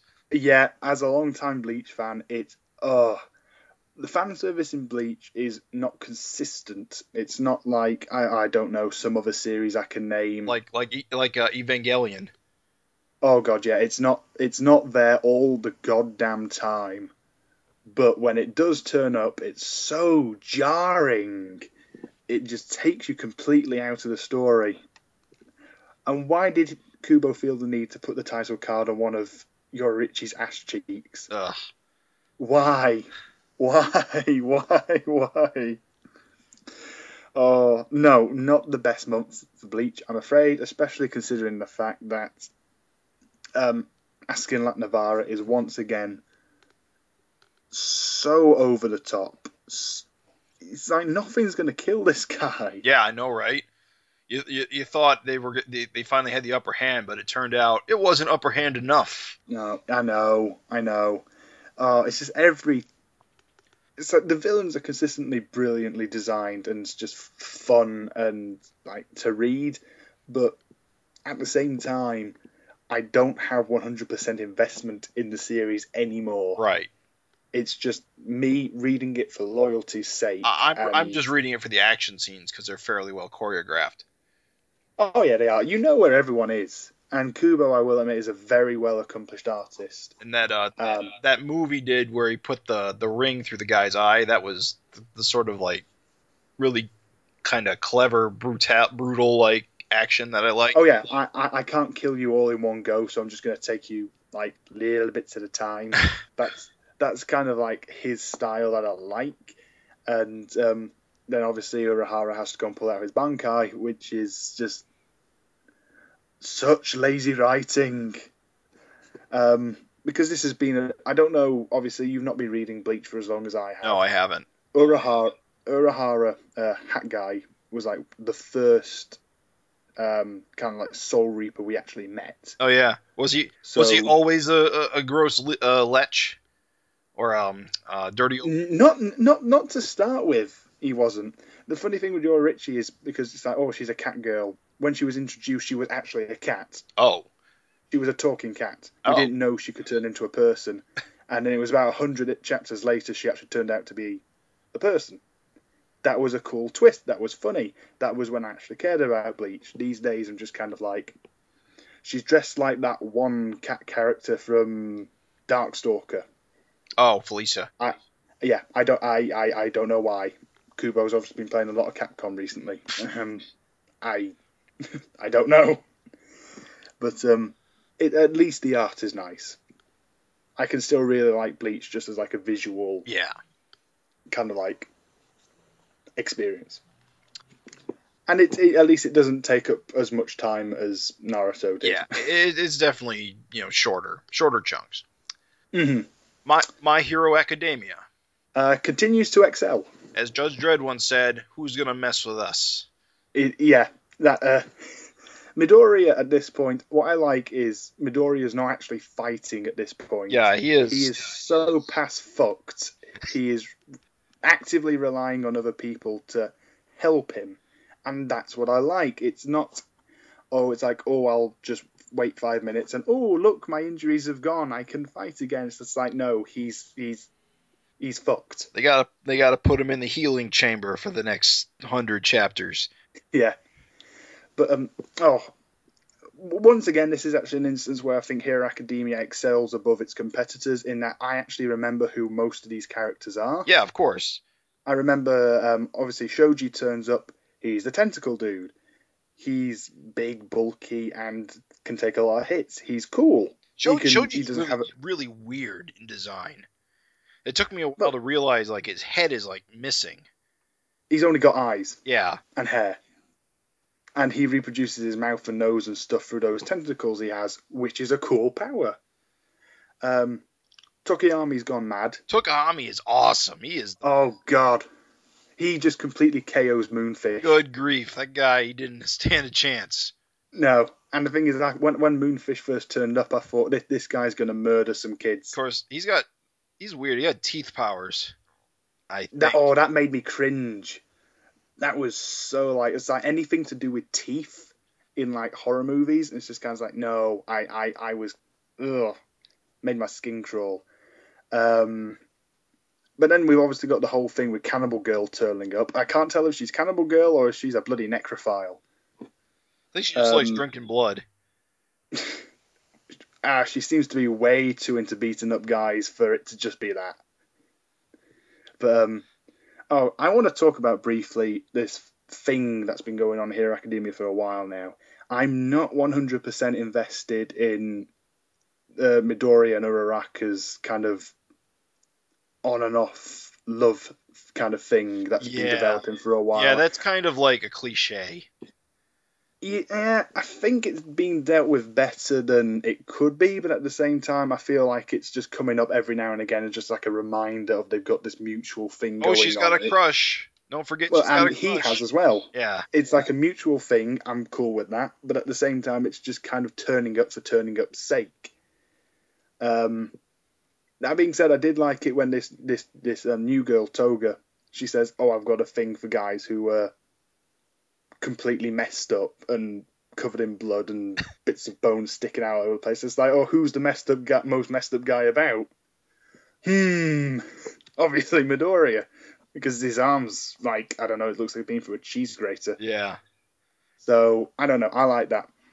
I also really like the fact that um, there's still one or two villains who are unaccounted for. This magician dude's interesting. Yeah. Magic magic in this universe is interesting to me because of the way quirks work. So I kind of wonder if it's actual magic or is just like an extension of like willpower. yeah, he's he's just doing this as like a personality. This Yeah. is like his this is his shtick. I reckon he can like compress people into like those little balls that we had. Ooh. Yeah. But that but that's like like I don't know. That's not magic. That that's ridiculous in comparison to the logic in the universe that's been established. Yeah. So I, I don't know what's going to turn out with this. He could be a complete hack. Ba- Bakugo does not like this scenario where they're after him and he's got to be protected by other people. Oh yeah, he's just like he's interesting because I would normally hate characters like him. Yeah. The guy who's angry kind of- for angry's sake. Yeah. But I, he's so excessive. I actually kind of like him. Yeah. I, I I think the villains want to like turn him into a villain, but I don't think he's going to have any of that. It's not going to work. It ain't going to work because he, he's too headstrong. He's too. Yeah, I actually listened to in volume seven of the series that's just being released. There's actually an audio drama, Yeah. which is like an original story. Yeah. It's not an adaptation. Was it translated? Um, there was there's a transcript. You, it's on SoundCloud. I'll email it to you. But it's it's pretty neat to have because it's an original story. Um, it's the same voice actors who are going to be on the TV series. Oh, cool. So that's nice. Um, but it's it's pretty cool. It, as I said, Hero Academia at the minute is Excellent. It's my jam. Oh yeah. Uh, what was the next one? Oh, One Punch Man. It's still excellent. Um, Yes. this the the disen. Oh, oh, that's right. Um, was it Metal Bat's sister, brother, uh, little sister. little sister Yeah, turns up and disengages? I did not expect that. No. Even though it was like kind of like the cliffhanger of the last episode, I thought he was just thinking that in his head. Um, yeah, this whole arc's been kind of interesting, just mostly because Saitama hasn't been involved in it at all. No, I get the feeling now we've had this break from him. He's gonna we're gonna focus back on him now. Yeah, someone's got to someone's got to punch that centipede. Yeah, but he's in this tournament, isn't he? He's gone to. We haven't um, yeah, they haven't even got to that yet. yeah, he's he's in stereotypical shonen uh, trope number two hundred sixty-five. That- there has to be a tournament. That that he's going to basically just kind of uh, tap a finger on, and everyone's going to go, "What was that?" Well, it was, well, it's like that's having recently watched the anime again. That was like what happened when um, one of the tank tops confronted him. it just bent his knuckles back, and it was like instant submission. Man, I'd love it if one of the tank tops just turns up in this arc because those guys are awesome. yeah, I mean, didn't didn't um, what's his name? Not Garo, the other one. Um, what's his? No, it was Garo. Gar- He, he didn't he already beat go through the tank tops? Hmm? Didn't he already like go through the tank tops? Yeah, he did. Uh, I think he did. I think there's more of them though. There was like only four or five turned up to um, take him on. Yeah, including Tank Top Master, who's properly out of it at the minute. Um, I'll tell you what I am looking forward to though: the reveal of Watchdog Man. uh, what? This guy's been like talked about for ages. It's like, is he going to be ridiculous? Is he going to be awesome? What's his stick? He's a kid in a dog suit. It's going to be Yeah. amazing. That seems to be the logic in this universe. The more ridiculous you're dressed up, the more awesome you actually are. The more benign and stereotypical you're dressed up, you're not actually that big a deal. Food Wars. Uh, continues to do its thing Um, this and one is incredibly enjoyable. I'm legitimately wondering if um Ryo is going to lose because he's a main. He, I I see him as a main character, so it, it'd be kind of weird for him to lose this. Mm. Uh, now I get the feeling he's not going to because the these new characters being introduced, the um, central chefs. He's really, the really into heat. feel that's kind of interesting. Is um, each this is another instance in which a large cast is actually quite easily distinguishable, in that it's if you can't necessarily remember each character's name, Right. it's at least manageable to remember each individual based on their preference in cooking style. Right. Exactly. This is a- this is actually kind of an interesting way of getting around a large cast. Um, and for what it's worth, it's working. I really do like. uh, It's like Alice turns up again with. Um, oh Christ, what's his name? Ryo. Yeah, Ryo, the guy doing the cooking. Yeah. Yeah. Um, The guy who puts the headband on Ryo, I becomes find an. In- the guy who puts the headband on and becomes super serious. Alice hasn't done jack shit in the series since I've been reading it, and I don't care about her. so why is she even here? She's the com. It's like I don't care about any of the yeah, I don't care about any of the Nakiris. It's probably the least interesting story arc in the series, Wait, but it's it's still the underlining theme that's going on because obviously, um, Nakiri's dad is like now taking over the whole oh, school. she, she- wait a minute. She's also his daughter. No, I think she's like um, his niece or something. It's like um, Alice Nakiri and oh Christ, I forget her name. She's always referred to as Nakiri, but she's like the, the main The- female lead. yeah, yeah, okay. Uh, I think they're like cousins. Oh, okay. I hadn't caught that part. Um, but um, Azami. Azami, yeah, he's obviously taken over the whole place, and he's an interesting villain. I think who would kind of broken view on, I- I, I don't know, just the world in general. Um, but uh, he's obviously brought in this new group, and they're all sick and twisted like him. They're It's all the super elitist. Yes, they are kind of. Um, they're all pretty tough, um, but they're also kind of like egotists with really bad personalities. So I get the feeling they're just going to be like arc-driven characters, and we'll see them Less and less. shoved over at some point. Yeah, because I do get the feeling at this point it's just um, um, Soma Ryo and a few other characters who are like the, the Megumi, who are like the central concept, and it's not really going to change from there. Yeah. I do feel like it's amazing to think that Food Wars has now been in the, the magazine for two years. Huh. That's that's mind blowing. Um, considering I was reading it before it even entered. Um, but no, it's it, it's it's still really enjoyable. I still really like Food Wars, even though it's the kind of series that I probably shouldn't enjoy as much as I do. I certainly can't think of like before I started reading it, I'd ever enjoy it. Yeah. Yeah, I mean neither. It's definitely a series that is. I wouldn't have picked it up in single volumes. Oh no, Which is why I'm glad it's in here. uh, Black Clover. So, uh, Light's definitely a guy. Yeah, Figure that out. yeah. It's um, uh, Black Clover. Uh, Black Clover went in the direction I wished it hadn't done. the The story here should have ended when Light was defeated. Right.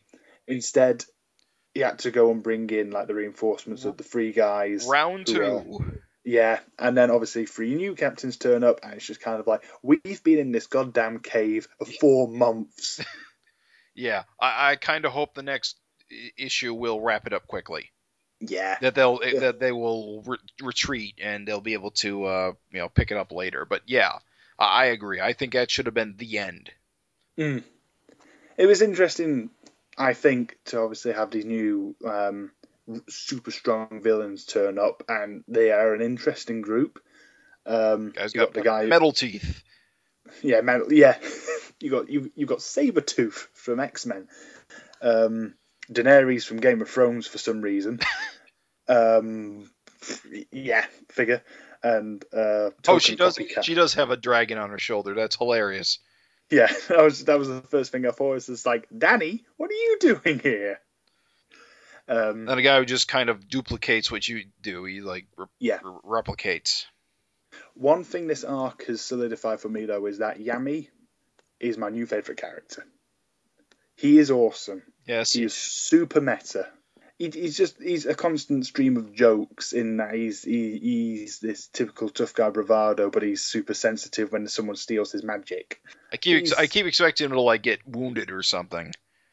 Well, he did at the end of this one. Oh, that's true. Um, and then obviously these three other guys turned up who I seem to remember two of them were part of the invasion story. Um, but um, that's not important. I don't know who this other guy is. This weird With the guy tongue with, and the with the tongue. Oh, there. No, no, it's um,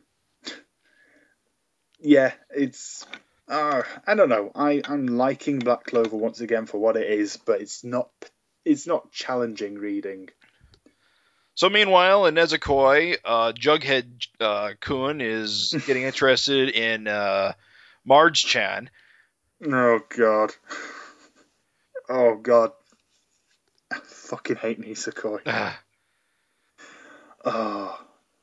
I it's yeah. Hang on, who's Jughead? Who's Jughead? The, the friend, the glasses. Oh, that dude. Yeah. Now, yeah, now you see, I completely omitted him from my memory because he's the token perfect Maybe, character. maybe he's more of a Reggie. I'm not sure.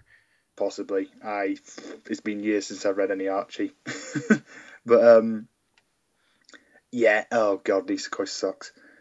Um, even and it's like it's funny. These two characters, um, who are now the focus of the current story arc, were the most interesting for a while. They were actually in the one story in Nisekoi I actually liked, which was about this one. Oh, about her about her grandfather dying. a granddad. That was the Yeah, that- one yeah. story I actually liked. But they're still horrible people. Yeah.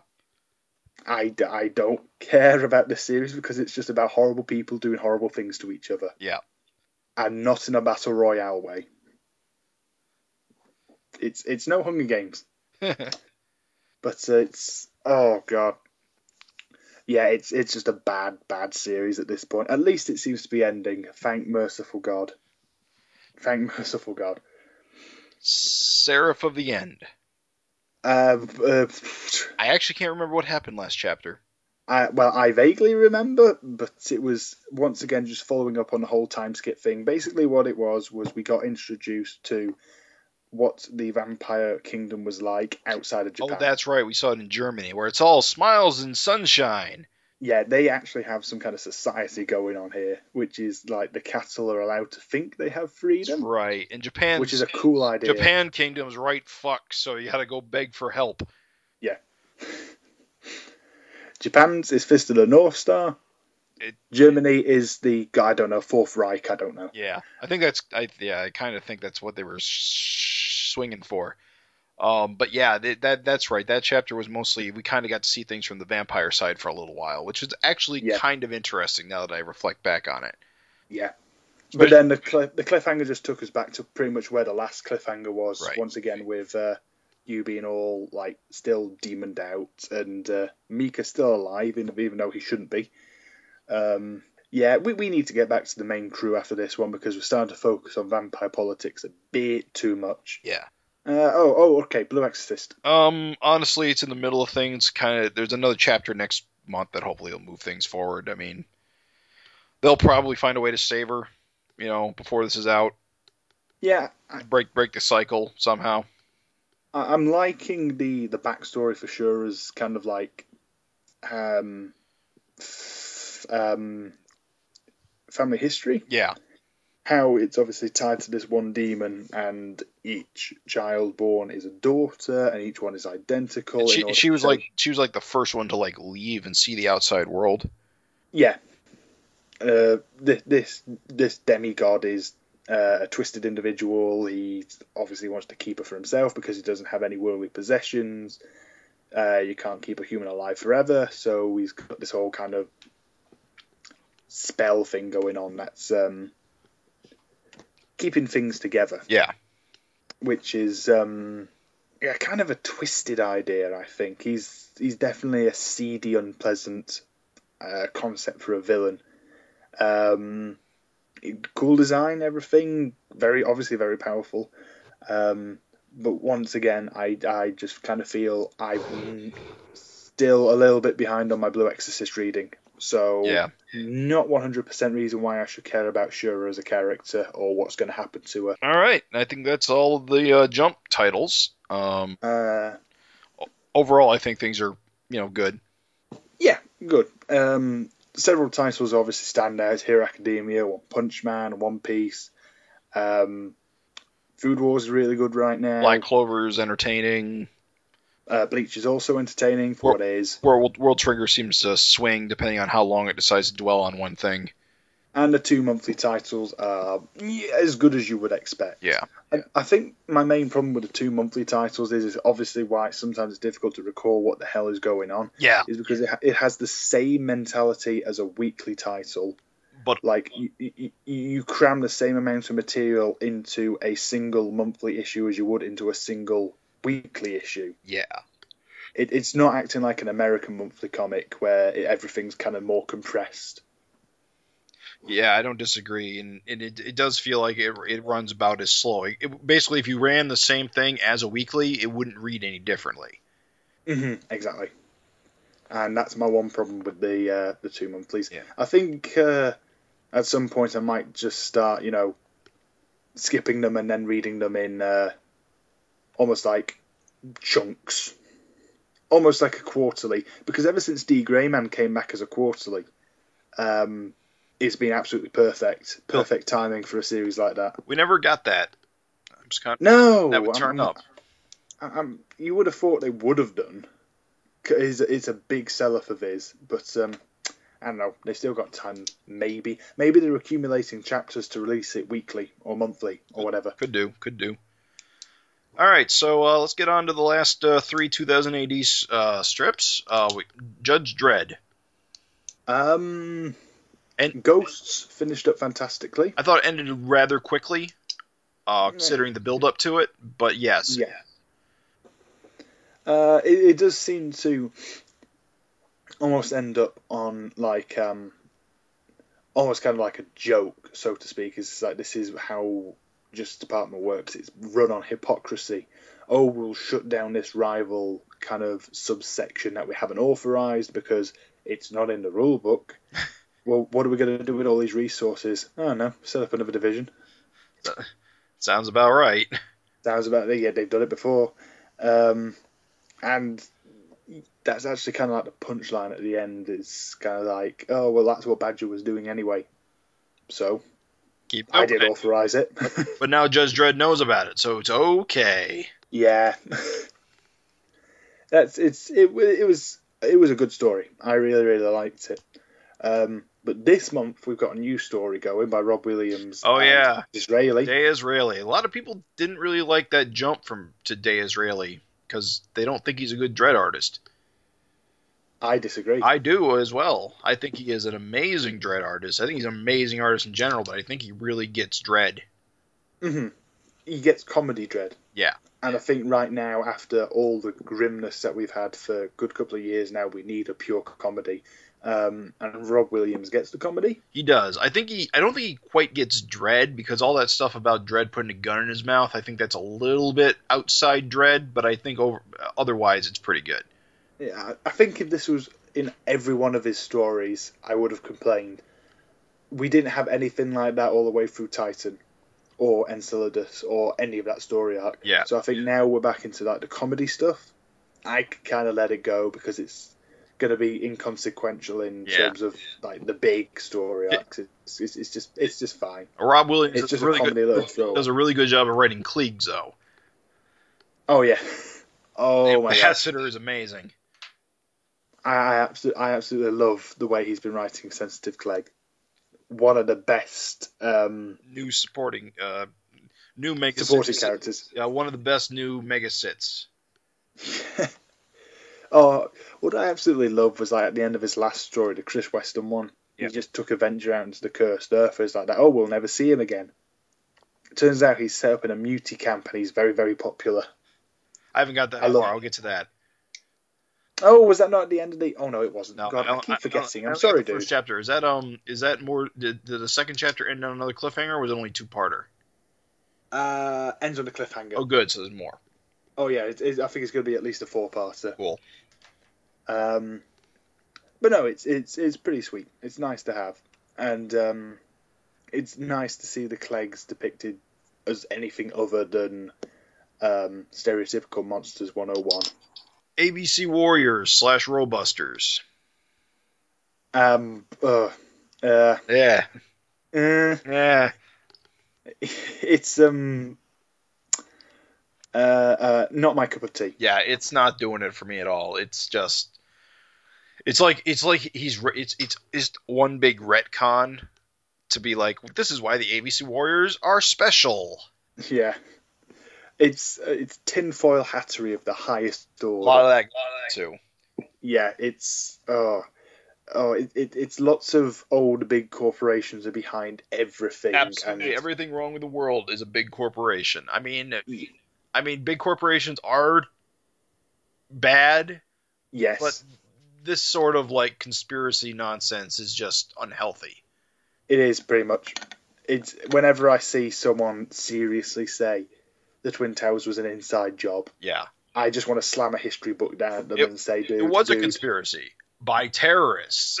Yeah, it's uh makes my brain hurt. Oh, but jet fuel doesn't melt steel bars.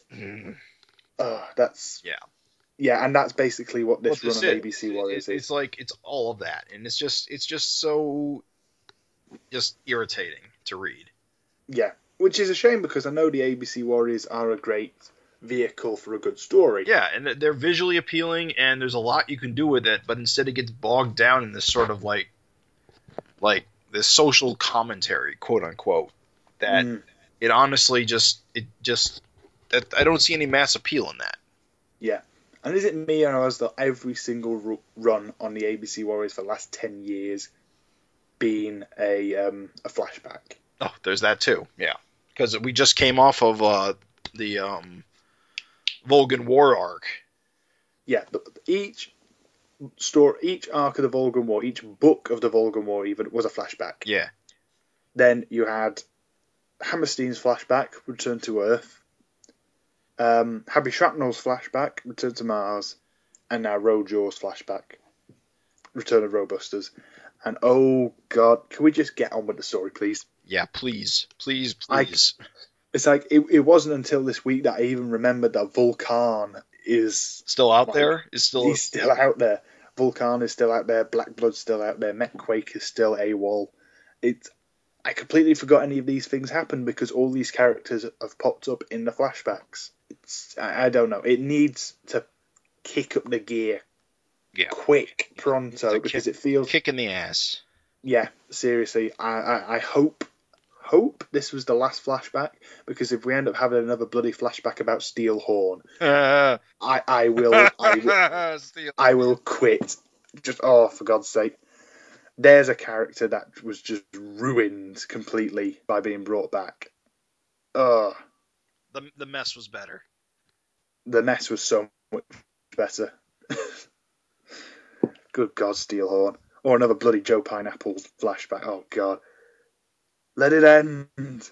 But on a more positive note, Kingdom. Still excellent.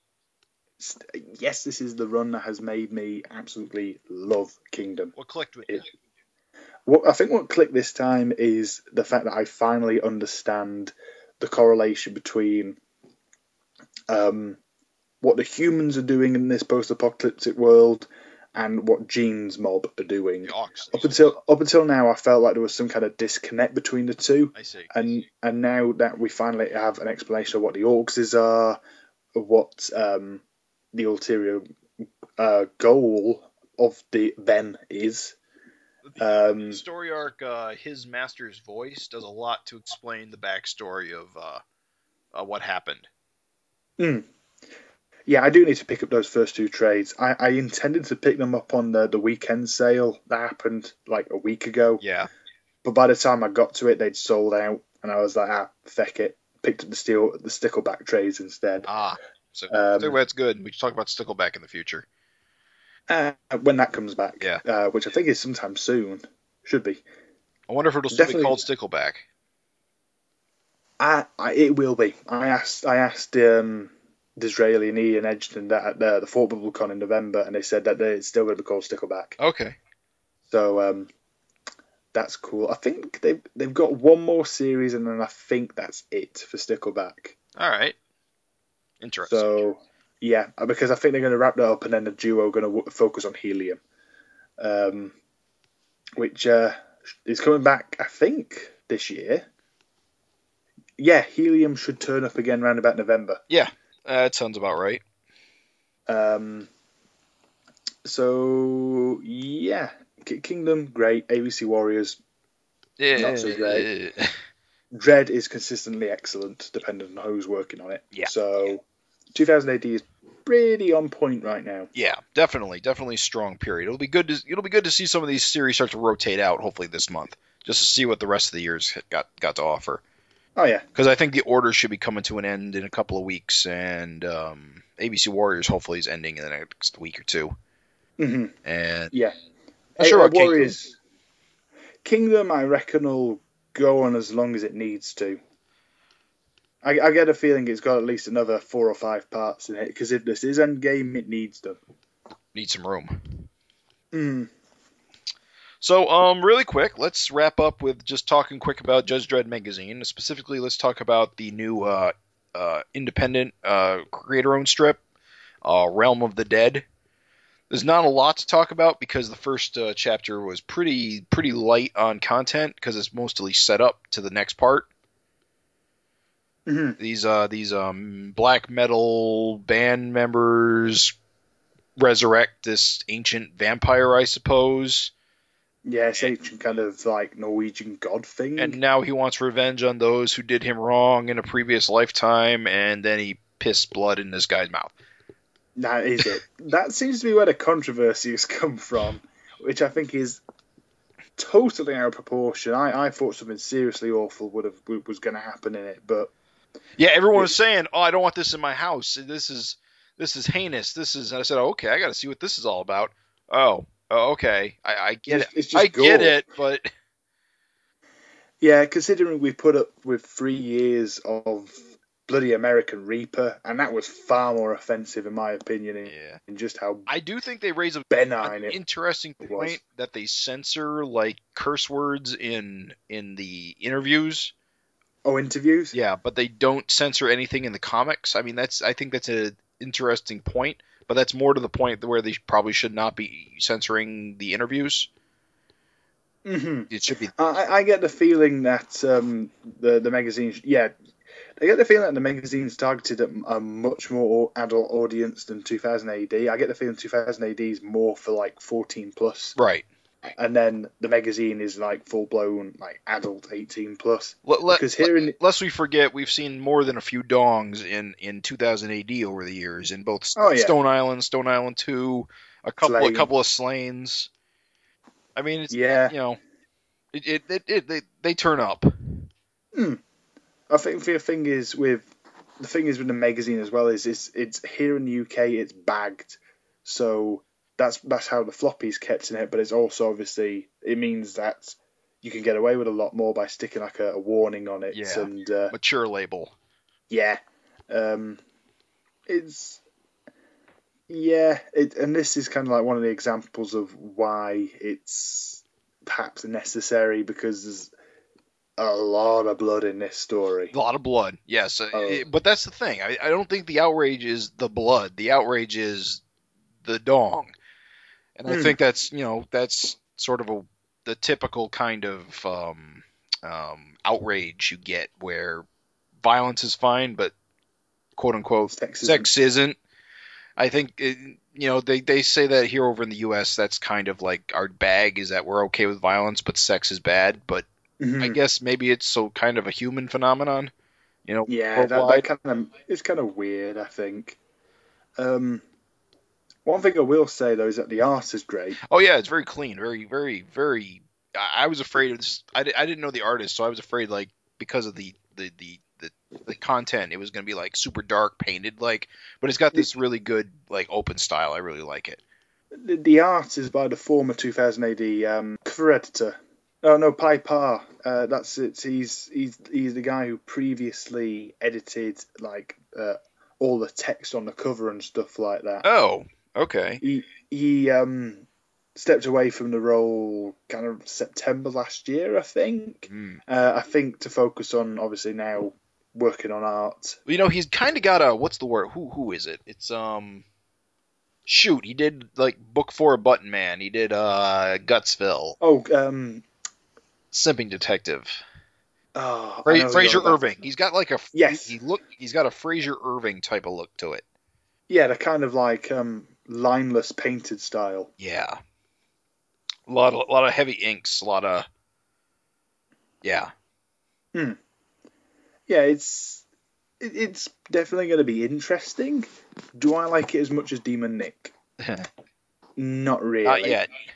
No, not yet. I think it could. De- it's better than American Reaper, and that's all that That's- anything in the creator own slot could hope to be better than. Yeah.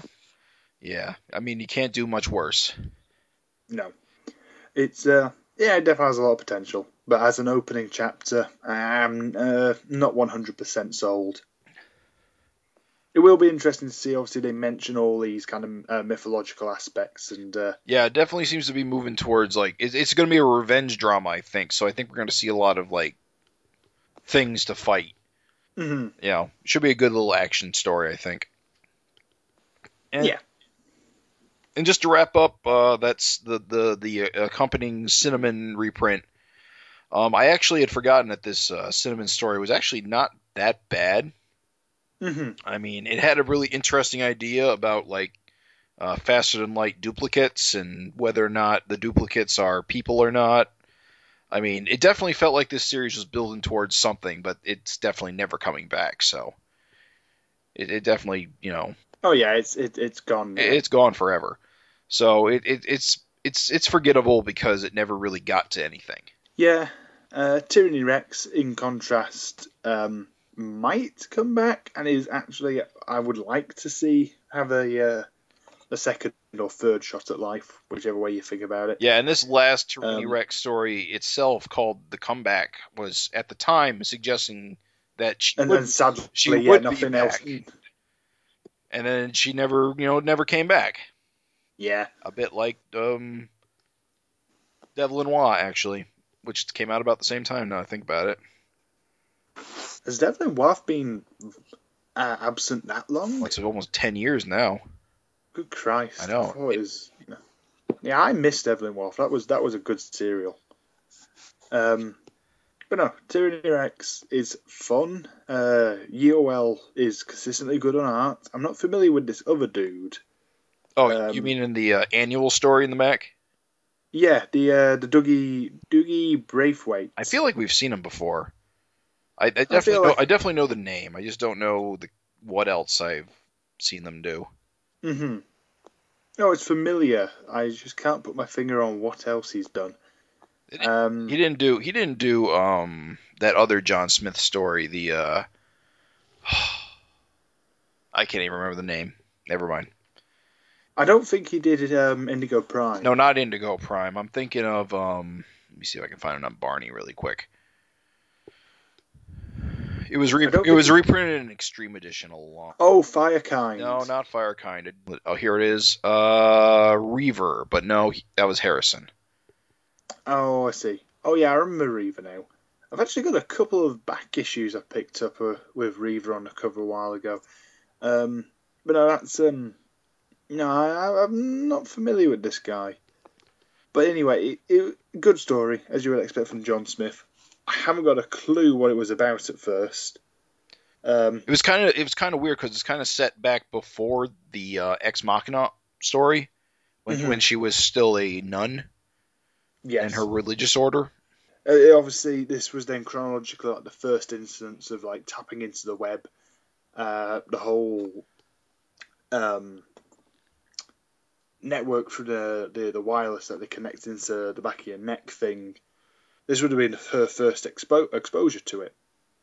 Whereas for us, it was obviously like it was fairly old hat. At least I think this was published afterwards.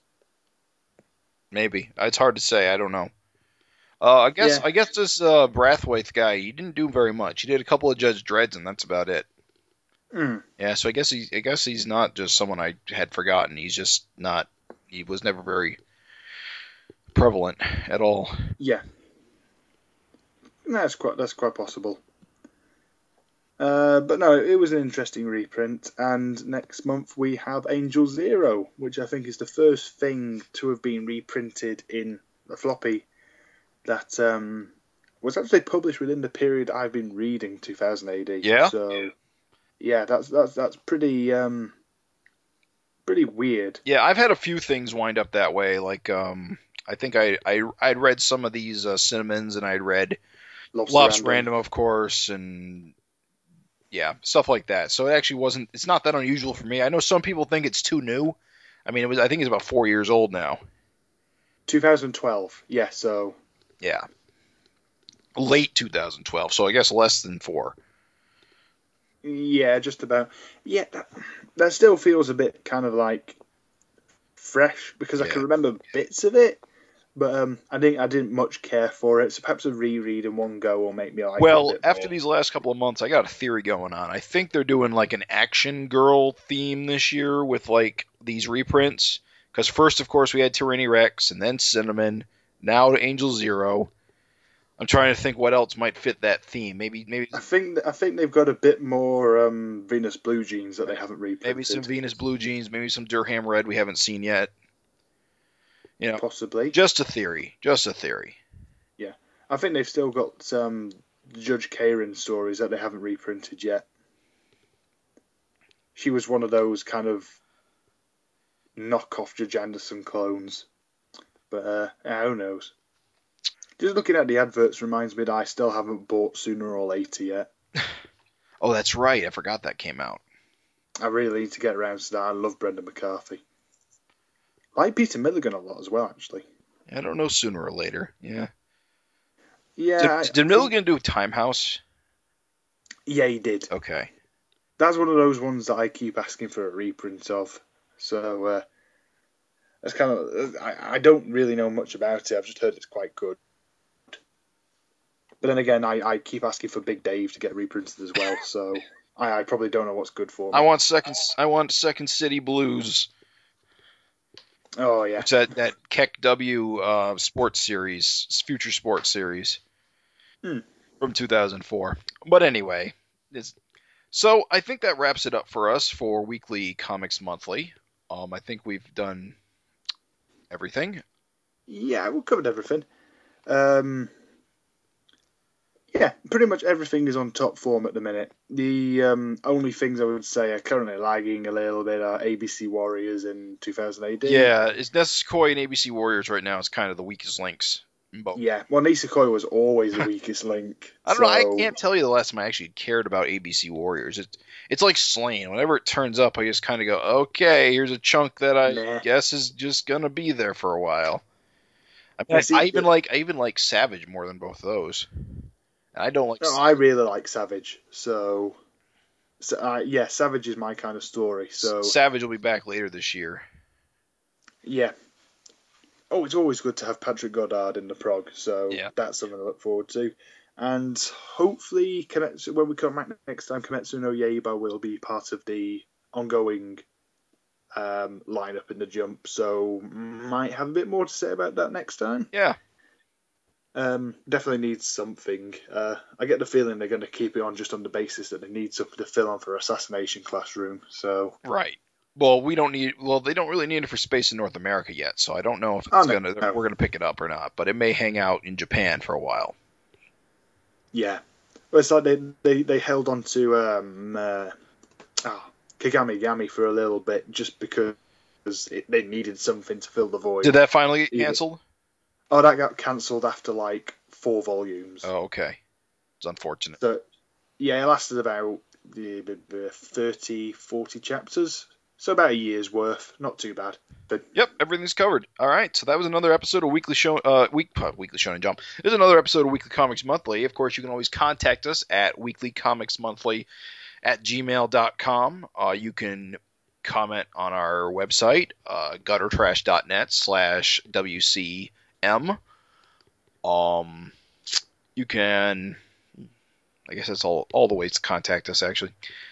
Um, Yeah. we always want to hear from you. I mean, if you got any, uh, if you want to send us an email, we may read it on the show, uh, or any comments or suggestions for us to like check out. I mean, we're always looking for more comics to read. And other than that, that's it for this episode. uh, yep, thank you very much for listening once again, guys, and uh, see you next month. Yep. See you next month.